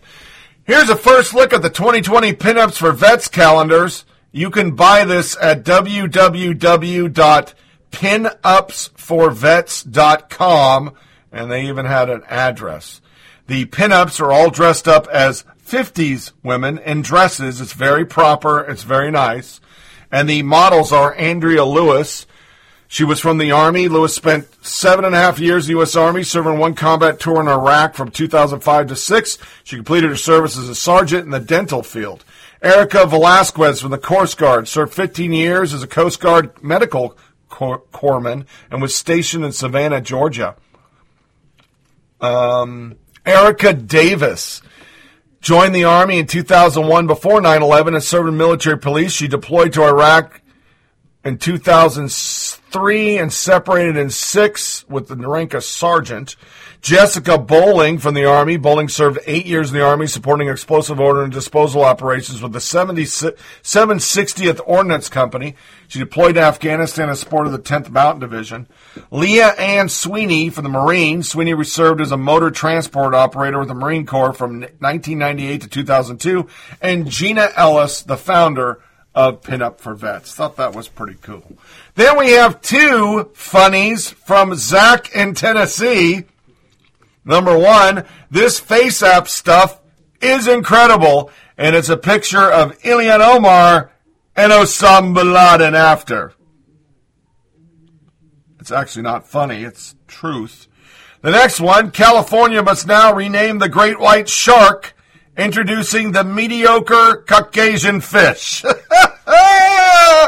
Those are good ones. Thanks, Zach. And anybody who's been in the conservative circles or just paying attention this week, there was a big thing that happened. Georgia State Representative Erica Thomas. And I saved it for This is America because as it flows through, it is one of the worst things I've seen this week because it was all Jussie Smolletted. This is America. Don't catch you slipping now. Don't catch you slipping now. Look what I'm whipping now. This is America. Don't catch you slipping now. Don't catch you slipping now. It's time for the last soundbite. Like the media say when they are pushing fake liberal agenda stories. This is America in 2019. Guns in my area. My area. I got the strap. So you know what I decided? I decided to go live because I'm very upset because people are getting really out of control with this with this white privilege stuff. I'm at the grocery store and I'm in the 10 aisle, the aisle that says 10 items or less. Yes, I have 15 items, but I'm nine months pregnant and I can't stand up for long. And this white man comes, this white man comes up to me and says, you lazy son of a bitch. He says, you lazy son of a bitch. You need to go back where you came from. And he says that. I said, sir, you don't even know me. I'm not lazy. I'm not much pregnant. He says, you're ignorant. You're ignorant. And I'm not and it hurt me so bad. I'm sorry, y'all, because everything in me wanted to just tell him I'm who I am and, and how I know. But I couldn't. I couldn't get anything out. I could just tell him, please leave me alone, please. And my child is just sitting right there. He said, Mama, why would he call you that? Why would he do that? I can't even explain to her why he has so much hate in his heart. And calls you a son of an. I am facing the man that degraded me and berated me, and I'm not crying. No, I'm not. I'm standing right in front of you. And if you know how you made me feel yesterday, if you know how you made Back my off, daughter be- feel, back off before I call the police. call the police right now because Back they off. are looking for you. I already talked to them. I already talked it's to them. It's okay. I am so Back happy off. that you're here. Am and I I'm happy arrested? that everybody needs to see this man that did this to me. And he thinks that he gets a five minutes of fame. You think that you're going to come up when you see police, when you see SB, SB 46, you think you're going to come up here and get a spotlight? No, you're not. The only spot that you're going to get is everybody needs to see the man that Ma'am, did this to are a you a woman state that's legislator? nine months Are you pregnant. a state Thank legislator? you. Nobody is here for you. Are you a state legislator? So she went to Facebook or Twitter and decided to put this out. Today I was verbally assaulted in a grocery store by a white man who told me I was a lazy son of a bitch and to go back to where I came from because I had too many items in the express lane. My husband wasn't there to defend me because he's on active duty serving the country I came from, the United States. Lauren Poas, WSB News Station, just received an email from a man who says he was the one who spoke with Representative Thomas at Publix.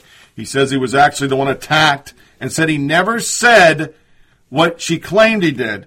My colleague, C. Jennings WSB, is speaking with him and we'll have an update at 6.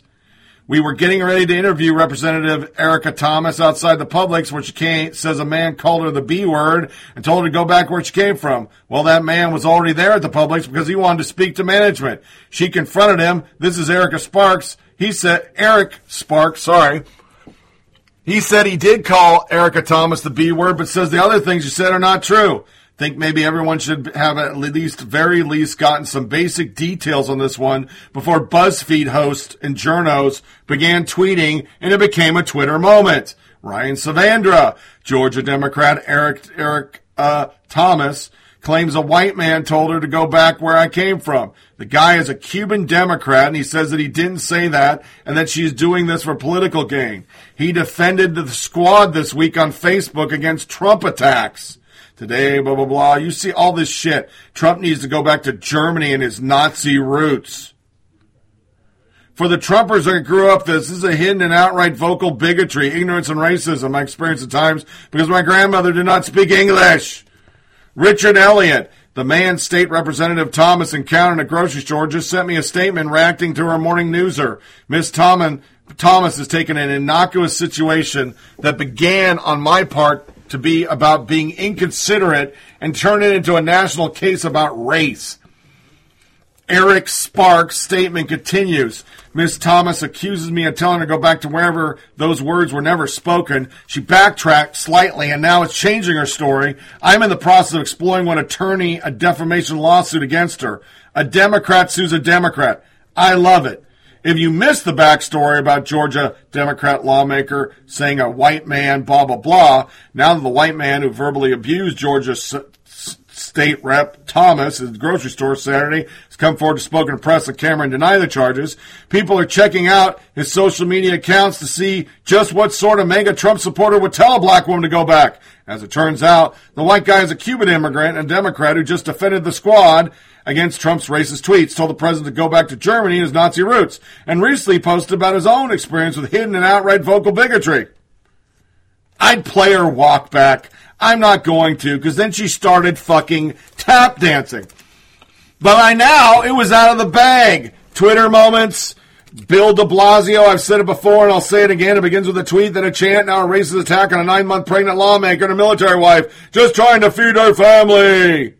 Ted Lieu, who then deleted it. Both Trump and GOP have grossly underestimated the number of Americans who experience this racist go back insult. We all know how it hurts, and we're going to vote. I predict a Dem wave in 2020 just like we had in 2018. NBC News, two hours after it's found that it's bullshit. A black Georgia state lawmaker said a white man cursed her in front of her young daughter and told her to go back to where she came from because he thought she had too many items in express checkout line in a grocery store. Two hours late. Andy Ngo. Erica Thomas been willing to back her visceral claim a white racist told to go back to where she came from. Reporter C.J. Jennings asked her about the accusation while in front of the man. Fake news alert. It turns out the white guy accused of berating the black Georgia lawmaker in the grocery store is a lifelong Democrat and a never Trumper. He's also Cuban, not white. Erica Thomas, in her own words, I now feel comfortable calling this a hate hoax. The past 24 hours is a good case study in how the MSM machine and social media work together to amplify unconfirmed and outlandish narratives of American racism. Chris Jose. Cobb PD says after a thorough investigation, there will be no charges filed in the Publix dispute between Thomas and Sparks. Ryan Penny. Hi, Erica Thomas. It's been quite a week for you. Hoping you'll learn a lot this week. Let's review three things and we'll hope you've learned. There's a camera everywhere. 10 items or less means 10 items or less. And finally, the internet is forever. Here is a tweet by her. My heart goes out to Nicholas Cruz. Some don't know how to cope with being an orphan. I thank God every day for getting me through the system in one piece. He was the shooter at Stoneman Douglas. Yeah. Here's Tucker on it. The fact of the matter is, there is now this article that came out this morning, and I forgot to pop it up.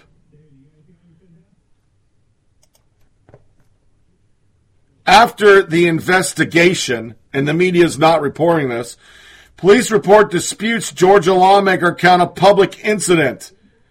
Witness, State Representative Thomas told Eric Sparks, go back where you came from. It's the opposite. She said it.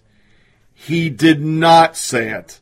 That's all over local news in Georgia, but our media doesn't want to recant because it's good to use this against Trump. See, Trump says it, and a white Latina, just like we went through in Florida shooting oh so long ago, which is not a classification, a Caucasian Latina, said it to her. Here's Tucker. Well, in the state of Georgia last week, two people got into an argument at a supermarket. In a sane society, that would be the end. No one would have heard about it, and those involved would have moved on with their lives. This is no longer a sane society, however. So when a fellow shopper told Georgia lawmaker Erica Thomas she had too many items to use the express checkout lane, she immediately accused him of being evil and attacked him on the basis of his race. Watch. People are getting really out of control with this.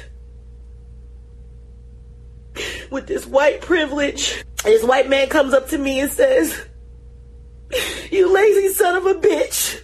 The hate is real.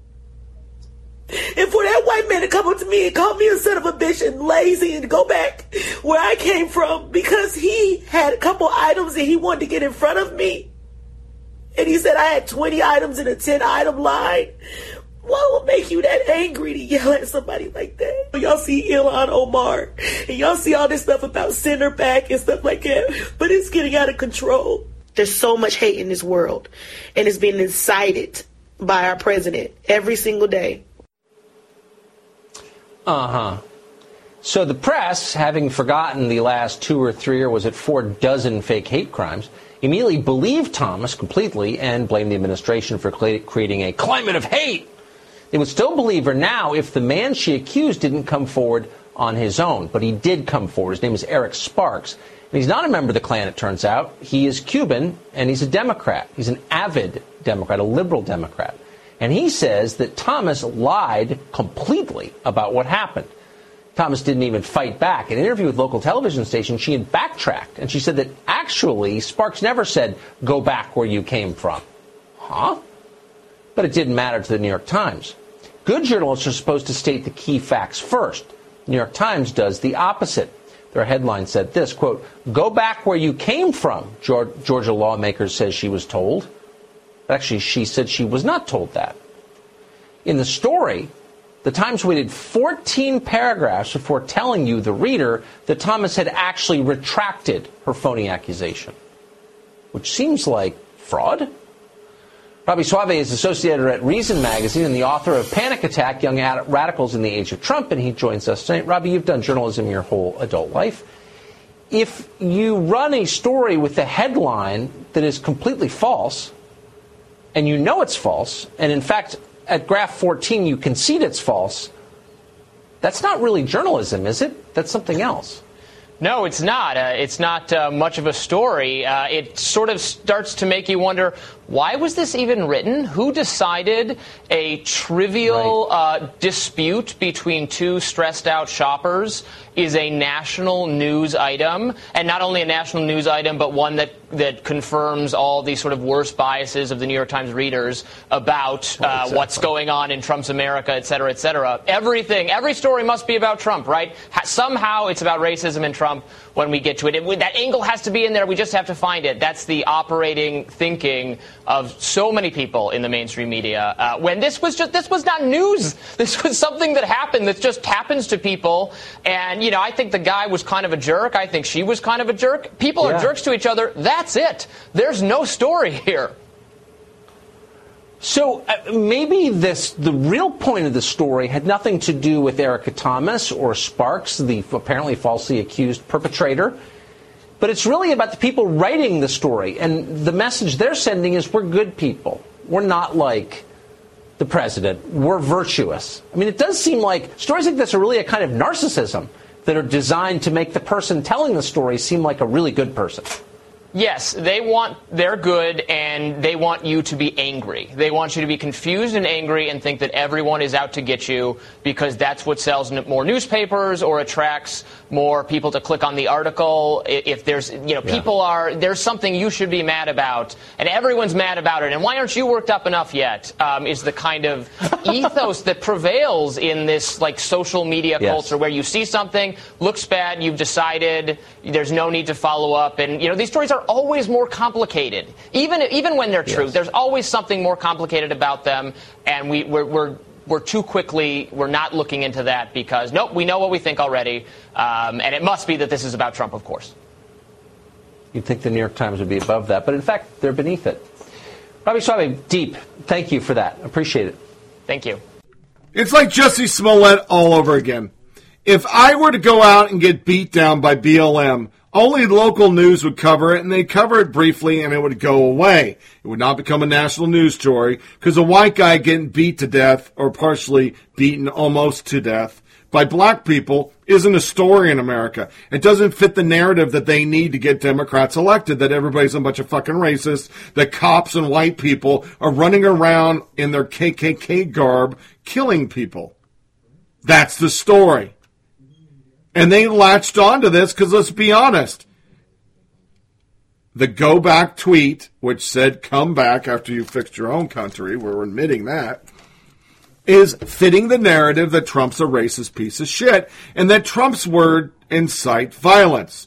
Not that Bernie Sanders supporter had an assassination list trying to kill people. Not that Antifa is beating the fuck out of people all over the place. Not that people are getting kicked out of restaurants and harassed and beaten because they're wearing MAGA shit. That doesn't fit our narrative, so we don't cover it. We still play one fucking video of some white kids in Alabama going, make America great. And that was their proof that all these people were using Trump words to be violent when the inverse is true.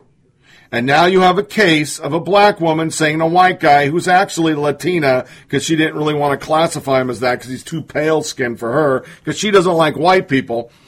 Said go back. She cooks up some tears. She throws out a Twitter thing and witnesses now prove it was her who said go back. She was the xenophobe and the media is silent. Totally silent. They're also silent on the next two sound bites, which is our This is America 2. New York police officers having water thrown on them by fucking African American thugs in the street of New York, and Antifa protesters in Aurora still carrying on saying some hateful shit. No, they not. No, the fuck they not. Oh my god, they came over here to talk to them that they violated. Yo, they violated them. They violated them. No, they violated them. Oh, they not stopping. Oh my god. Y'all get back in y'all car. Black. Black. Oh, oh my god, look, they laughing at them. what they saying?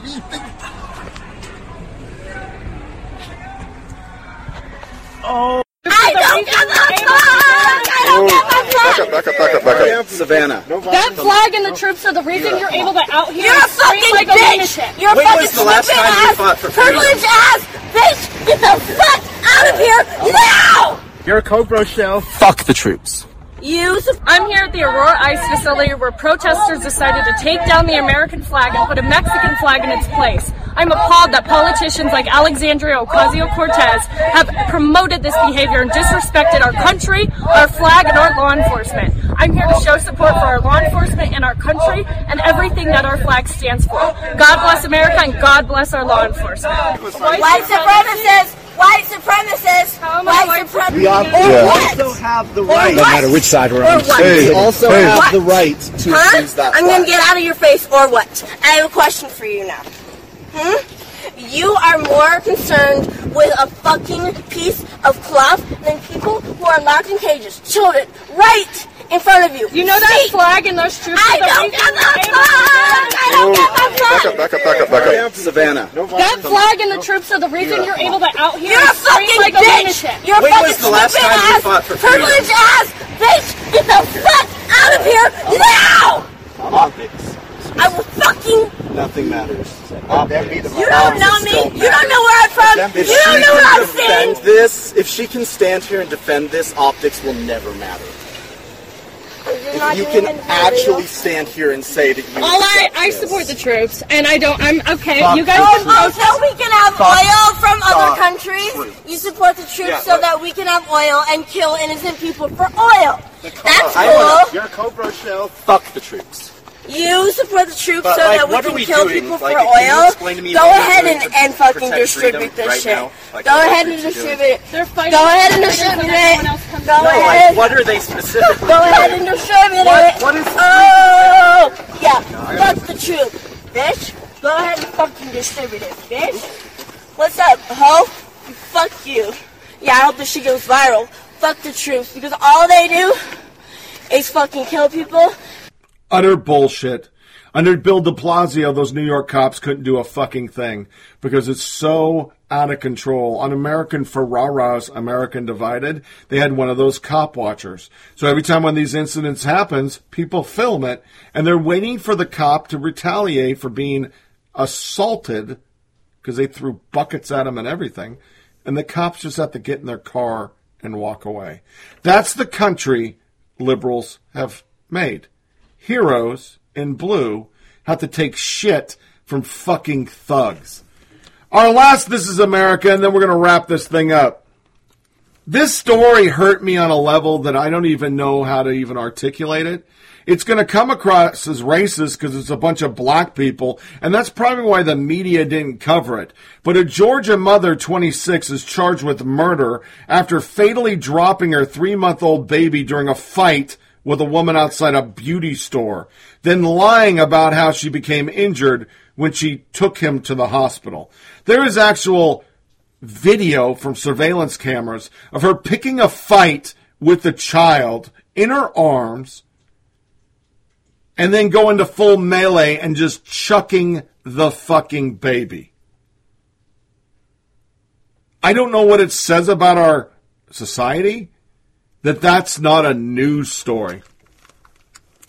Just because, by chance, the person who committed the crimes, uh, assault on another person and killing a baby, is a person of color. It is one of the most horrendous things I've ever seen. I've only seen something close to it, and that was on Live PD, where a guy used his under a year old baby as a human shield trying to get away from a cop and dropped his baby when he ran. It was on live TV. Now, before somebody in Berkeley who listens to this picks it apart, he's saying black people do this. You can't pull a Trump on me. I didn't say they did it because they're black. I'm saying because it's a black person, it's not a news story. It's not even a local story. It was in the Daily Mail. Our media wouldn't cover it. It's a horrible story. But it only counts if they're people in detention centers, right? That's the only time we cover poor treatment of kids. That shows the hypocrisy of everything that we're living through right now. totally displayed in Erica Thomas. Our media is so fast to find something to get Trump, they don't even research it. They just run it. And it makes you think about the rest of the shit they've ran. We have proven on this show since 2016 democracy is dying in the dark because there are no facts first. There's just emotion. We hate Trump. We want Trump gone. So we run whatever the fuck we can. And that wraps up another episode of Flyover Politic Podcast. Please feel free to share this with family and friends. Send comments about the track by emailing FOPPODCAST at gmail.com. FOP podcast, gmail.com. Get this show on SoundCloud, Podcast Addict, TuneIn Radio, Google Play, iTunes, Blubrry, Stitcher, and Pocket Cast. Remember to check out the Facebook page at FOP Podcast and our Twitter page at FOP Tony Reed.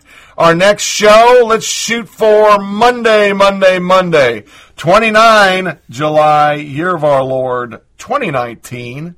Until then, enjoy the cool weather in the south. I'm telling you, there's no humidity, and it was like 59 degrees this morning when we woke up. Almost nipply outside. Make sure you disconnect from all your devices. Don't give the yeah yes. Please keep sending your listener submissions. It's nice to do the show when I have other people's content and enjoy yourself and enjoy your family. As always, thanks for listening and take care. Thank you for listening to Flyover Politic Podcast. Please check out our Facebook page at FOP Podcast and Twitter account at FOP Tony Reed. Remember, it's a short ride. Make every day count.